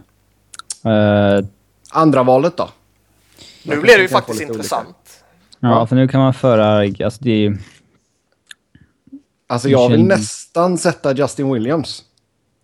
Nej. Nej, Då har du glömt hur bra Marian Gaborik var en gång i tiden. jag, alltså när jag sa att Henke var homer-pick, det var ju bara skämt för att du är Frölunda-idiot. Men, men säger du Justin Williams tvåa här, det är ju homer-pick så du bara sjunger om det. Ja. Alltså då är du ju galen på riktigt. Okej, men han ska upp rejält i alla fall. Alltså, Gaborik har haft... Det hade i och för sig också varit ett homerpick på ett sätt, men... eh, eh, Jag menar, det, det är inte, alltså jag... Är det så självklart val att ta Gabrik tvåa? nej, det står mellan... Det är ju han och Dan eh, Hitley. Och jag menar, du kan få en Niklas Kronwall som under många år var jävligt bra. Finns en Paul Martin också om man ska prata med, med, om Niklas Kronwall. Ja, men jag håller nog Kronwall högre än honom va? Eh, ja. Jag eh, hade tagit Heatley. Nej, jag menar eh, Gaborik. Mm, jag har sagt eh, tvåa också. Mm. Och Ska vi sätta Heatley trea då eller? Det har jag. Ja, det får vi göra då. Kronwall fyra. Ja, Mm, Justin Williams femma. nej, Paul Martin femma. Sen Williams, sen Hartnell kanske. Ja, det, det känns väl som att det är lite dött lopp mellan de två. Uh, vart är vi då? Ska vi ta åttonde spelaren? Då är vi, Ja. ja. vi åt, Ja. sju eller åtta. Här har Ja. jag sagt ett litet, eh, vad jag tror folk kommer uppfatta som ett intressant val. Okej. Lars Jonsson. Han går ner en, en placering. Nej, jag, Joel Lundqvist. ja visst. Nej, jag plockar faktiskt upp Ilja Nikulin. En Alltså, spelare som jag håller extremt högt. Eh, Det är, ja, det är väldigt mo- modigt att gå in och säga att han skulle ha varit bättre än uh, Orpek eller... eh, ja, Wisnowski eller uh, Ja, ja alltså Lubomir ska ju upp. Men, men grejen är att, och det kanske är bara för att jag har gillat honom under alla år liksom och verkligen bara har trånat efter att se honom i NHL. Men eh, mitt tycke så är han ju den bästa backen i Europa de senaste tio åren liksom. Som har varit här liksom kontinuerligt då så att säga. Och eh, för jävla synd att vi aldrig har fått se honom i NHL. Jag anser han håller en jättehög nivå vilket man har kunnat se med Det är svårt att veta om det är den nivån dock. Det är, Nej, det vet man ju inte. Men det är ju lite det som är grejen med en, en riktig draft så att säga. Mm. Att man inte vet vad man får. Jag skulle, jag skulle, jag skulle hellre gamblat på eh, Ilja Nikulin än jag skulle tagit ett safe pick på liksom Schnauski eller? ja, Nej, jag, Orpik eller sätter, jag Wisnowski. sätter Wisnowski där. Ja, det är helt okej, men du har fel. Uh, sen är det ändå intressant, när sätter man Bryskalov? 15 kanske. Ja, han var... Jag gallrade Alltså, han ut var ju honom, ändå en stabil etta eh, ganska många år. Ja, absolut. Jag gallrade ut honom, han men det var precis mot slutet. 15. Men sen är det intressant också, väljer man Orpik eller Wisnowski först? Alltså Wisnowski. Var ju, han var ju jätteskicklig givetvis, men Wisnowski skulle jag ta. eh, Orpik var ju under rätt många år en jävligt duktig back. Jag skulle ta Wisnowski. Ja, jag har jävligt svårt att avgöra faktiskt. Ja, vart är vi nu? Plats 10. Eh, det beror på om ni vill ha med Nikulin eller inte. Nej, det kan vi inte ha. Jo, det har vi, så därför är vi på plats 11. Eh, Nej, men kör på så vi kan ta 16 så har jag eh, Nikulin och har inte ni honom. Ja. du är den här Ja, scouten som... Okej, du Vad får ta vi- ett val. Liksom. Ja. Vad sätter vi Scott Hart? Nu? Ja, Vi hade hade väl honom där... Är han uppe redan? Ja, vi satte ju William sexa och Hartnell sjua. Och sen kom Ja, jag med. Nikulin och sen har vi Orpik och Wisnowski. Mm. Sen, sen slängde jag in Brad Boys. Okej. Ja. Ja, Bro, Boys och Frolov ska väl in någonstans också. Frolov. Ja, bra tag. Boys är ju ändå... Han var fan bra några säsonger alltså, man glömmer lätt det. Han är bra fortfarande. Han var ju, jo, jo, men han var ju... Han är ju inte en 43-målsskytt numera. Nej, men det var han ju inte på riktigt någon gång. Det var ju... Nej, men han gjorde ändå två säsonger. Han gjorde 43 baljor och sen 33 liksom. Mm. Mm, ja. Alltså det är ju ett överdrivet bra draftår detta. Han hade ju... Nej, verkligen Nej, det var ju skit här i början på 2000-talet. Det var ju verkligen det. Det är därför Islanders aldrig blev... De hade ju... De draftade etta till Petro, de draftade femma Raffi Torres. Eh, Ja, det är, Alltså herregud. sen året sjukt. efter har de ju tre... Eh, eller året före så har de ju tre val i topp 10. Men bara kolla, kolla på topp 10 liksom. Ef- Efter Di Pietro, Hitler och Garbo så kom liksom Rostislav Kleslar, och Raffi Torres, Scott Hartnell, Lars Jonsson, Nikita Alexev, Brent Kran. Vem fan är det liksom? Mikael Jakubov och Pavel ryssar. Alltså, Alexej. Smirnov. Och sen kommer liksom Marcel Hossa typ och Artem Kryokov som inte ens gjorde en NHL-match. Och, ah, det är helt sjukt. En enorm mängd ryssar emellan... Sen kommer Martin Samuelsson också.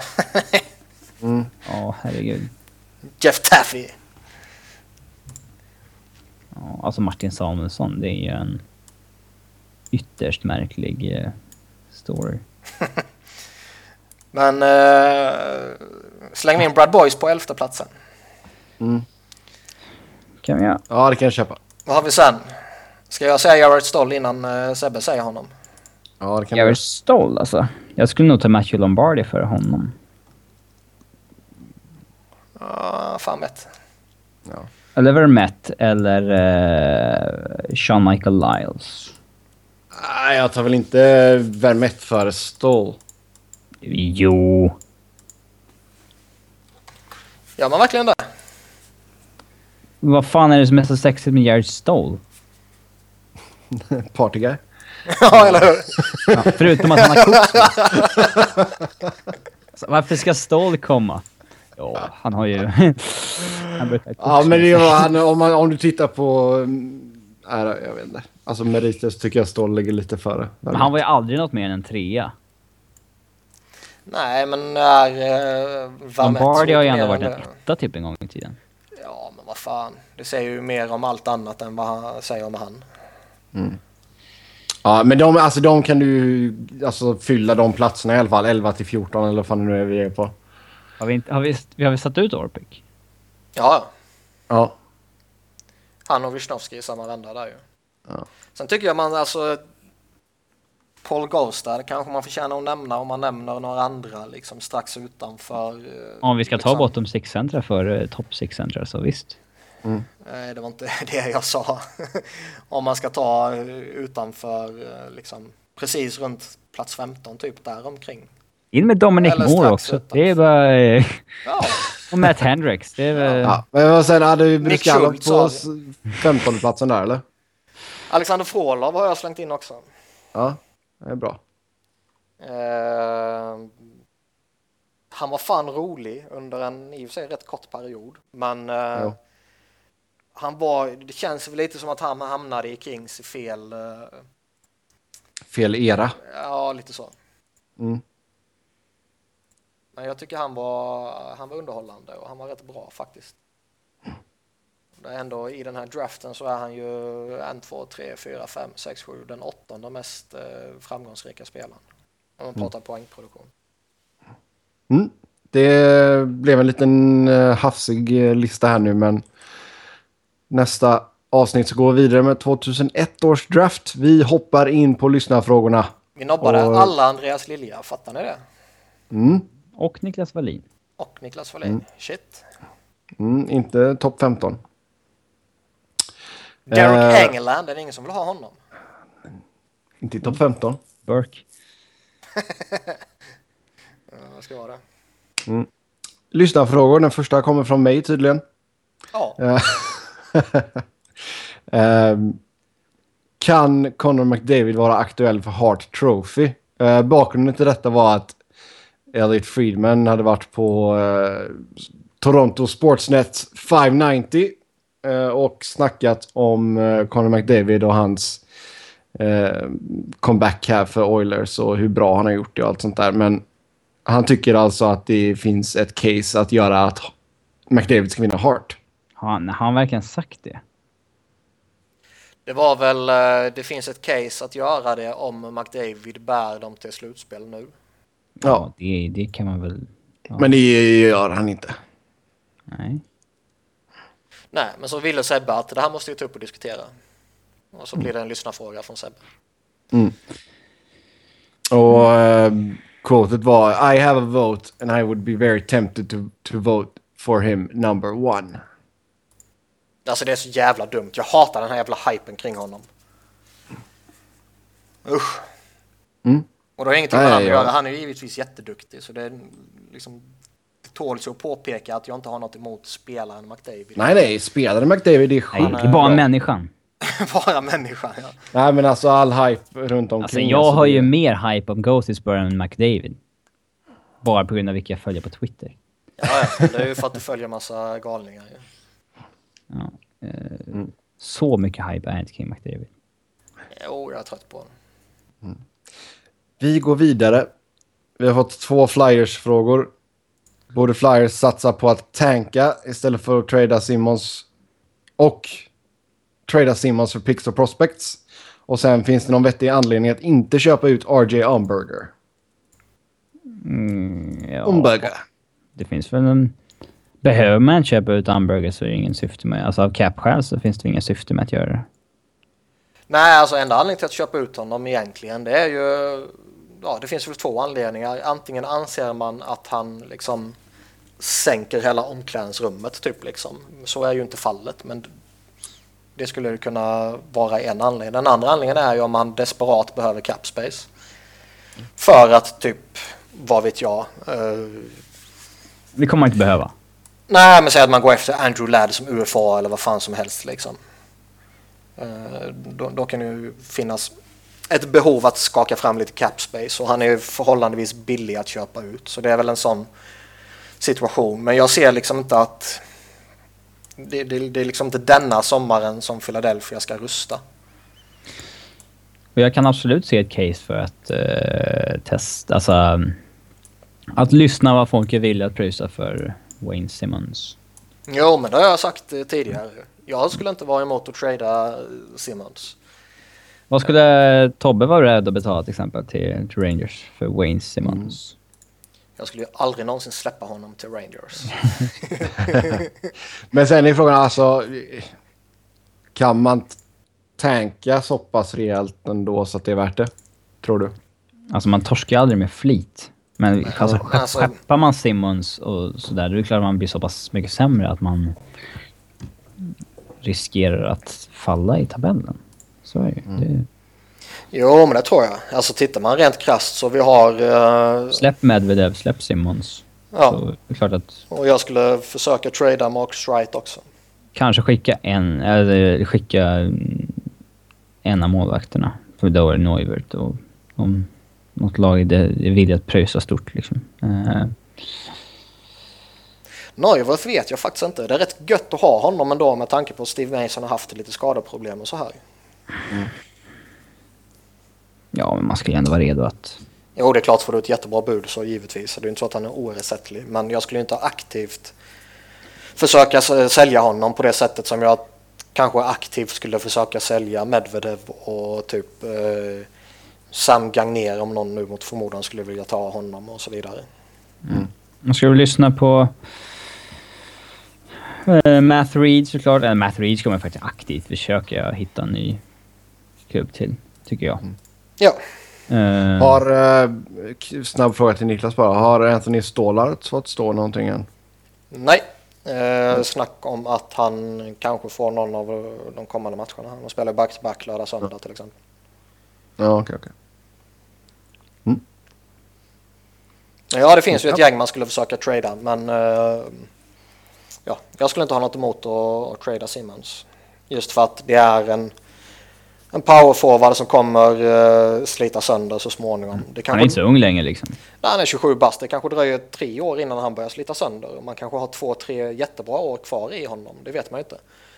Men eh, liksom, han är det som jag sagt tidigare, fem mot fem. Han har haft sin prime nu sen han kom till Philly ungefär. Ja, fem mot fem är han rätt medioker. Han är en PP-specialist. Mm. Sen har han ju en spelstil och liksom fysik och så vidare som gör att det är lätt att tycka om honom. Liksom. Yes. Mm, nästa fråga då. Hur ser vi på Devils framtid? Obefintlig! Ja, den är svår att säga. Alltså, för det ser ju ljust ut på backsidan så är det så totaldött på forwardsidan. Kan man, eh, kan man lura tillbaka Kowalczyk? Totaldött är väl lite starkt ord. Jo. Ja, Pavel Sacha är ju Ja men alltså han anses ju inte vara någon jättebra pick kanske. kanske Nej, kille men han är ju tillräckligt bra för att... eh, Ja, anses vara en potentiell del av framtiden, ja. ja. Men, Så jag håller ju med om att det ser jättedåligt ut, men totaldött tycker jag är starkt. Ja. Även har ju ganska många veteraner. De har ju ganska många veteraner här nu som blir UFA efter denna säsongen. Men kan de göra så här två, tre stycken Palmier trades till så har de ju eh, något att jobba kring i alla fall. De är en av, eh, en av ligans bättre målvakter i alla fall.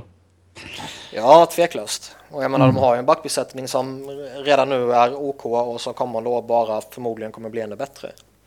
Mm. Eh, problematiken är ju forwardsbesättningen. Det finns ju inte jättemycket sexigt inför framtiden. Liksom. Reed Boucher ser ju spännande ut. Uh, Blandisi ser ut som en bra spelare från ingenstans. Eh, Men sen har de liksom Bobby Farnham och de har Tomo Roto och de har... mm, men Eh, Toast ser inte ut att bli någonting alls. Uh, Jakob Josefsson blir nog inte mer än en fjärde center. Mm. Eh, Sen är det liksom Adam Henrique och Travis Sajak, de är vad de är. Mike Camilleri, han kommer att fortsätta pytsa när han är frisk tror jag. Ehm, Men liksom att de har gått så bra som de har gått denna säsongen, det är ju tokgalet. Ja. Då går vi vidare där och eh, kommer dags göra sig av med någon av eh, Hampus Lindholm, Sami Vatanen eller Fredrik Andersen? Eller låter Murray det vara till så- efter säsongen? jag tror inte han vågar peta nu när det börjar se bra ut. Nej. Nej, alltså skulle man gjort någonting så skulle man ju gjort det tidigare. Mm.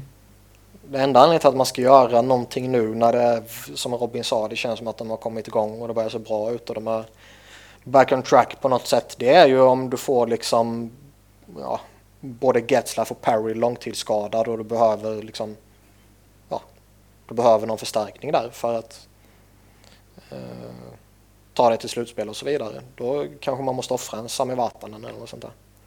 Mm.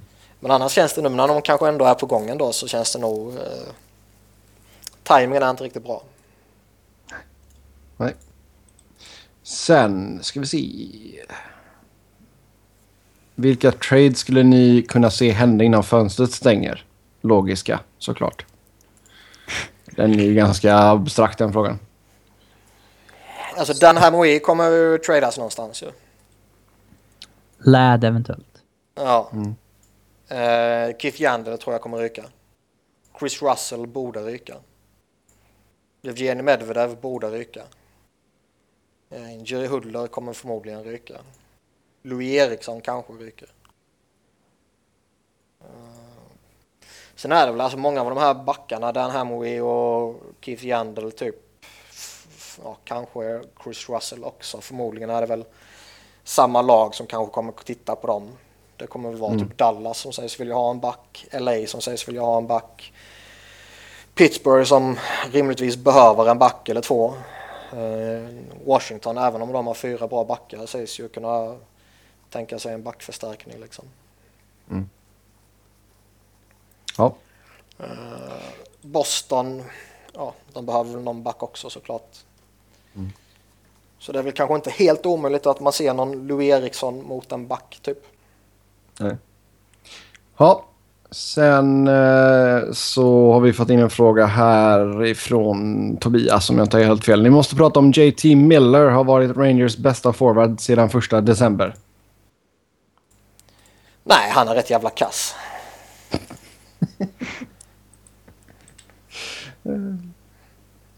Nej, skämt åsido.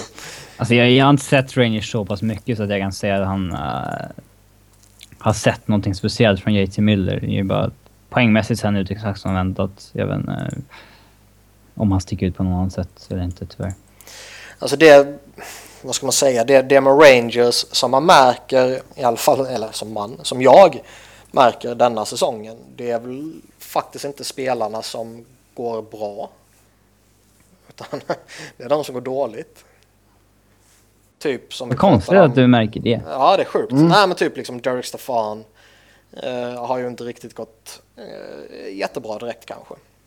Nej, inte första centerklass i år. Nej. Och sen eh, Kevin Hayes till exempel har ju varit lite kaos kring.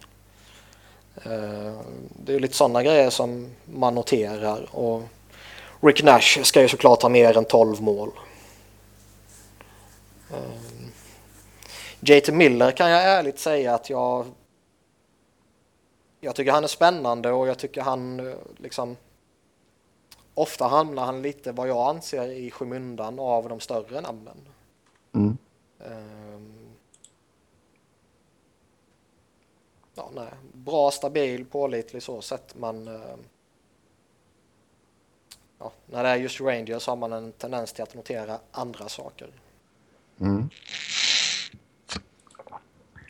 17 mål och 13 assist har det blivit i alla fall. För unge herr Miller. 2,25 i points per 60, 5 mot 5. Bäst i laget. Yes. Ja, då har vi snackat om hur bra han har varit. Ehm, om ni fick fritt claima två spelare från AHL till era lag, vilka skulle ni ta och vilka skulle skicka iväg? Jag förstår inte andra sidan av det. Får man göra en val för trade bara med en... Nej, jag vet inte. Alltså får man bara plocka spelare fritt skulle jag ju typ plocka Mikko Rantanen och William Nylander typ liksom. Ja, exakt. Det var exakt de två jag tänkte också. Ja. Vill du ha en back så tar du typ Julius Honka eller sånt.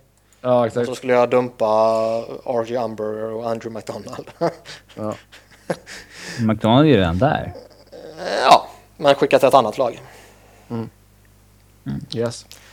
Eh, Men eh, Rantanen och Nylander är ju de klart mest spännande spelarna i AHL.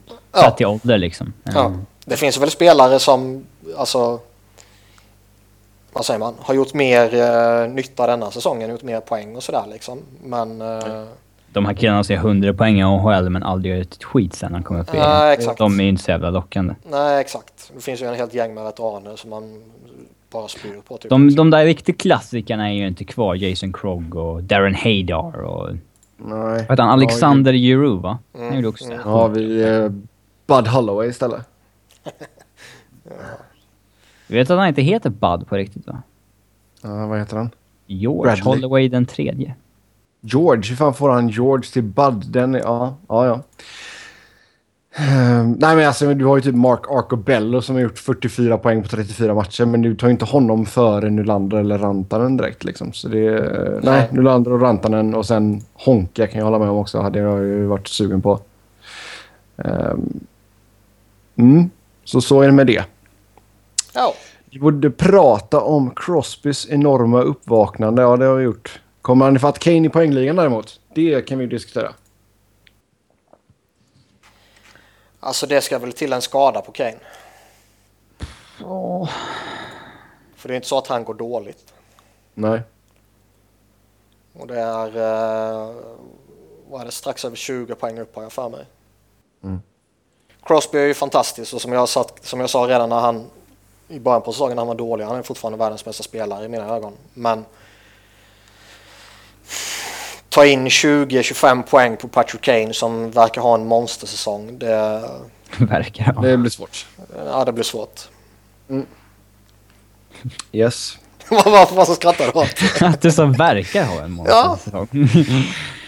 ja, det... Det är Fritt för tolkning.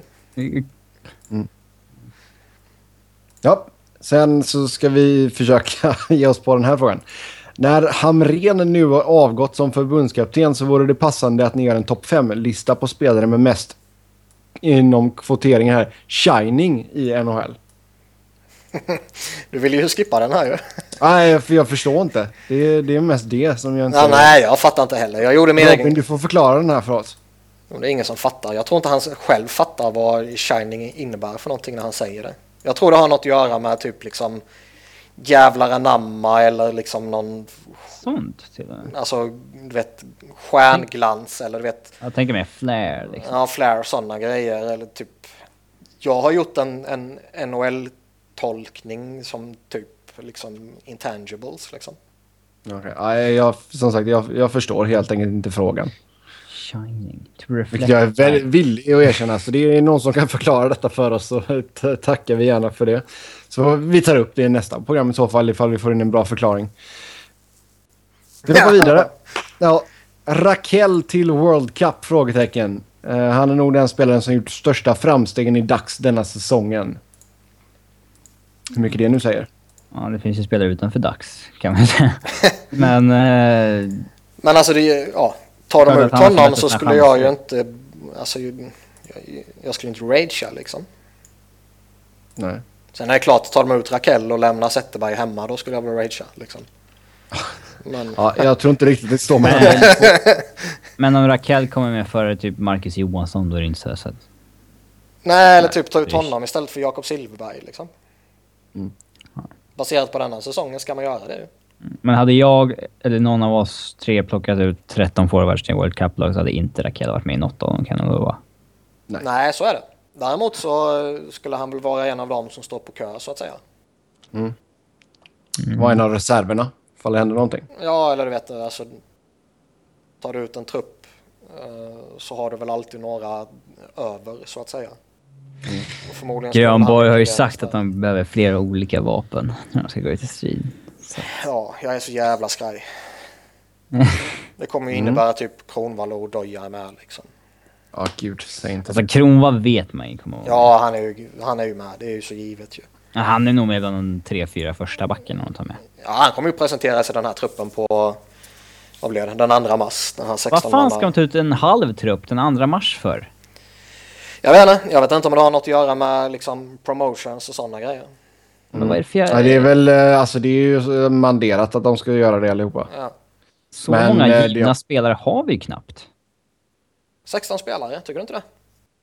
Två målvakter. 14 Oh, men alla, alla är ju tvungna att göra det. Ja. Men så många... Då är vi ändå nere i skiktet bland några av dem som liksom kanske inte är helt säkra till laget som ska tas ut där på slutet. Det Vet du vad vi gör? med om helt Helt enkelt. Vi tar ut våra 16 inom, eh, kanske gör det i näst, nästa program då. Ja, det är programmet som är innan Mm, då, så att säga. exakt. Så Och då tar vi ut de vi hade tagit ut, inte de vi vill ta ut för att säkra att de är med i, för att lagledningen inte ska ta ut dem senare, så att säga. Eh, jag hade kanske velat slänga med en Hampus Lindholm. För att, Vi tar ut de 16 som vi hade tagit ut ifall vi var tvungna att vara förbundskapten. ja, tvungna. Ja, om, om vi hade fått privilegiet att vara förbundskapten. Ja. Jaha, Yes. To- Tobbe skrev faktiskt en intressant grej i chatten nu. Spelarfacket vill ha det så, så att lagledningen inte ska kunna köra den här att tackar du inte ja till VM får du inte vara med i World Cup. Ja. Det har jag faktiskt Ja, inte det tänkt är på. smart. Det är ju Det rätt logiskt faktiskt. Ja, jag är gillar inte att man ska ta ut spelare till en turnering ett, över ett halvår i förväg.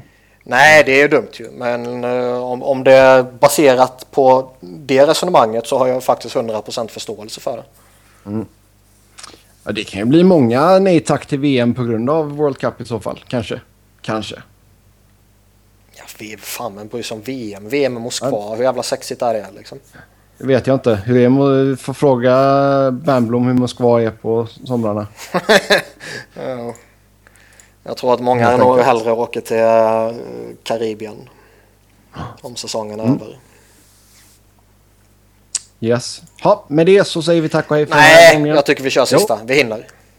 Vi hinner, okej då. Vi har bara Vi- spelat in eh, drygt en och en halv timme. Eh, 1.50.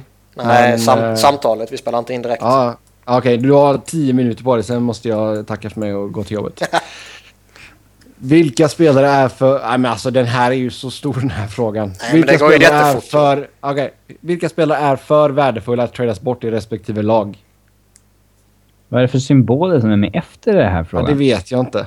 Jag. MCL, sen lite kinesiska symboler. A, S, O. Jag noterade det också, men eh, de står inte med i Word-dokumentet jag skriver i, så jag fattar Mm. ingenting. Nej. McLeod. Jag trodde att det är det. Det är ingen lyssnarfråga. Nej. Ja, vi börjar. Vi kör ett äh, bokstavsordning. Anaheim. Vad var frågan då? Vilka spelare är för värdefulla för att tradas bort? Vi, vi håller till två spelare per lag. Ja, men, ja, men det är väl Getzlaff Perry. ja, Ja, tack. Nästa Arizona. finns ingen.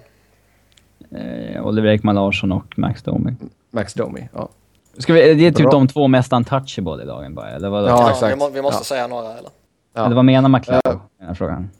McLeod. Jag vet inte vad McLeod menar. Eh, Boston. Bergeron och Rask. Duka. Bergeron är ju given, sen är frågan om det är Rask eller Christian. Ja, men man har en... Tar du hellre två centrar eller en center och målvakt? Ja, det beror på vilken andra målvakt jag kan få eller vilken annan center jag kan få. Ja, de har monstret. Um, uppgång. Buffalo, då har du Jack Eichel och Eh, Ryan O'Reilly va? Rasmus Ristolainen. Ja, men han är ju ett barn fortfarande. Det går inte Jo, att jag säga vet. Han är Ja. en liten, liten knodd. O'Reilly och Eichel. Ja. Ja, jag skulle nog ta dem. Yes. Calgary. Johnny, Johnny Hockey. Hockey! Mm. Och Sean Monahan. Mm, Eller? Mark ja. Giordano. Åh, nej. Åh, nej. Nej, inte Ham, Jordan. här, jag skulle ta Hamilton före Giordano. Hamilton. Ja. Sen är ju frågan, alltså det är ju Johnny Hockey, Monahan och Hamilton som man väljer mellan. Yes. Är rätt Vissa av dem verkar ju vara lite undisciplined. Så att... eh, Ja, men fan fylleslag på Super Bowl på det, det kan vem som helst ha. Ja, det är nice. Ja, Carolina. Eh, finns inga. bara Ja, Justin du Falk måste va? ta två. måste ta två. Han, Du måste ta två. Justin Falk och Noah Hannifin då. Ja, Yes. Eh, Chicago. Taves och Kane. Eller? Ja, Kryger är ju skadad nu. alltså Keith är ju rätt jävla bra. Jo. Ja. Kane och Keith. Ja, Ta- Taves är så jävla dålig alltså. han är sjukt överskattad. Han, är, han är för clutch. Eh, Colorado. Eh, Duchene och McKinnon. Okej. Eh, McKinnon är ju given ju. Mm. Sen Ja, är Duchene. f- frågan mellan Duchene och Landeskog känner jag. Ja, Jag håller med Duchene där. Columbus. Lumbus. Eh, Seth Ryan Jones, Johansson. Seth Jones och Brandon Saad blir det väl då. Ja, finns ingen Bobrovski kanske. Istället för Saad. Han är fan ett dåligt kontrakt. Fan, det är... Jo, men han är rätt viktig för dem. Vidare går vi till Dallas. Jon Klingberg och... Nej. Är du dum eller? Jag skulle ha är Ben och Ben Sharp. och Sagan. Ben och Sharp. Spets Ben och och Sharp. Ja, det är väl rätt givet här. Japp. Eh, vidare går vi till Detroit. Eh, Larkin och Mrazek. Mm.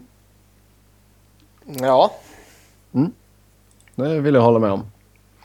Edmonton, då har vi McJesus och Hall. Florida. Jager och... Eh, Ekblad. nej, men det är Ekblad och eh, Barkov. Ja, Och Jäger. Sa Sasha. För Jäger får man göra ett undantag, så här tar vi tre. Där får vi ta tre, okej. Yes. Uh, LA. Kopitar och Doughty. Dowdy och Brown. Du drar spår här nu Niklas. Nej, Kop- Kopitar och Doughty. Sen kanske man kan göra ett litet case för Quick, men... Uh, Nej. Kopitar Nej, det kan man inte. Absolut. Du kan ha ett större mm, case för Carter än för Quick. Mm, ja. Minnesota. Vadå mm, ja? Minnesota. Du vet ju mycket väl att det är så. Nu ska du inte få stressa igenom det här dumma påståendet. Ja, Minnesota. Chop, chop. Fort ska det gå. Suder och Parisi. Har inte så mycket på uppgång under, men så det mycket bättre faktiskt. Tråkiga val, men ja. Montreal, Carey Price och... PK-subban. Ja. Nashville. Uh, Roman Josi igen. Han är väl rätt självskriven. Johansen är fan den andra tror jag. Ja, Ja. det skulle jag nog säga. Kanske New Johansen Jersey. Forsberg, men... Nej, Josie går fan först. New Jersey Devils. Corey Schneider är ju given. Ja. Sen så, vem är den bästa av backarna där? Det är väl Larsson. Mm, förmodligen. New York Islanders, Tavares och... Hamrick skulle man väl säga, men... Uh, nej, Leddy skulle man Leddy, säga. tror jag. Ja. Ja, Leddy är nog bättre. Rangers.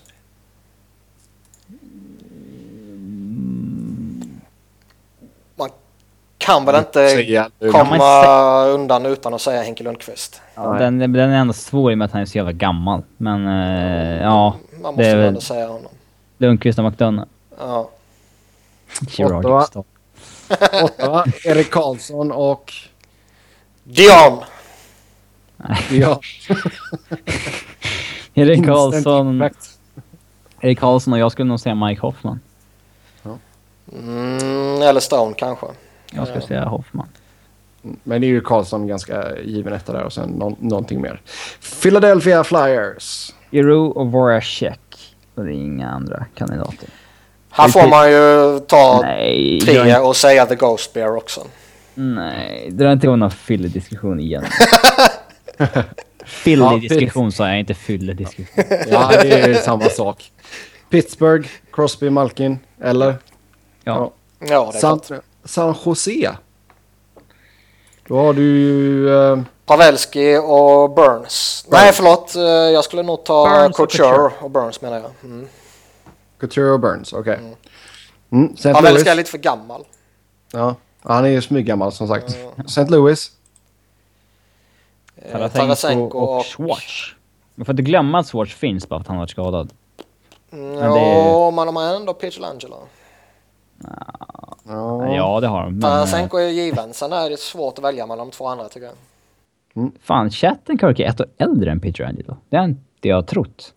Nej, men det är han. Då har du lärt dig något nytt idag. Tampa Innan Bay. igår. uh, Tampa Bay. Hedman är ju igen. Ja. Mm. Alltså det är så här konstigt.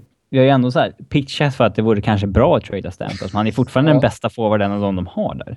Jo. Men är han det om han får 12 miljoner? Nej. Ja, exakt. Eller ja, han är lika bra, men... Ja, eh, jo, men allt blir Jag skulle säga Hedman och Kucherov. De borde vara off the table i trade-diskussioner. Okej. Ja, Toronto. Ja. Nylander får man säga, men... Nej, bara de som är på en rosten. Okej, Ja. då är det Jay, Jake Gardner och Morgan Riley. Eh, Riley är nog där, det är jag helt övertygad om. Gardner vet inte fan. Men Men vem fan kanske- skulle du hellre ta? Ja, vem ska det annars vara? Det är ju det som Roman. Polak eller Tyler Bozak? Nej, JVR kanske. JVR kanske. Leo Conrad? Yes. Han skulle man snarare kunna Eh, sell, sell high on. Ja. Vancouver, Vancouver. är... Alltså, Ja, Kan ju inte säga något annat än tvillingarna ju. Ja, men de är också gamla. Jo. Det hade inte... Men, liksom- ja, det finns ju inget annat här. Det Nej, finns men ju ingen som Bo kommer... Horvath och Jake Virtanen liksom. Ja, så här, låtsas-talanger. eh, Capitals, Ovechkin och uh, Holtby. Ovechkin och Holtby. Kus... Mm, Det är svårt mellan Ja. Kuznetsov och, och Holtby alltså. Ja, nu har vi en minut kvar på liven. Jävligt svårt. Eh, jag är lite förvånad du inte säger Justin Williams. Justin Williams och Bäckström. Nej, men Ovechkin, Ovechkin och Holtby är mina två där. Um, Ja, det så, blir så nog blir det med det. det. Ja. Mm. Winnipeg. Fort. Ehlers och... True. Big Buff. Eh, Andrew Ladd och Toby Enström. Uh, Ehlers och Bufflin. Ehlers och Truba. Ja, jag är nog på Robin här faktiskt. Alltså ur ett långsiktigt perspektiv så är det... Ja. Jo. jo. Yes, då var det det hela. Uh, som var det vanligt det. kan ni köta hockey med oss via Twitter. Mig hittar ni på @sevnoren. säger Tobbe i chatten. Wheeler? Ja, men nu ska vi inte... Nej, för fan. Wheeler? Gosh. Som... s- Tyst nu så jag får avsluta programmet. Skicka in era lyssnarfrågor Nej, via Twitter. Wheeler var hittar ni på galet. @sebnoren. Niklas hittar ni på att Niklas Wiberg. Niklas med C och enkel V. Robin hittar ni på R underscore Fredriksson. Tills nästa gång, ha det gött. Hej då!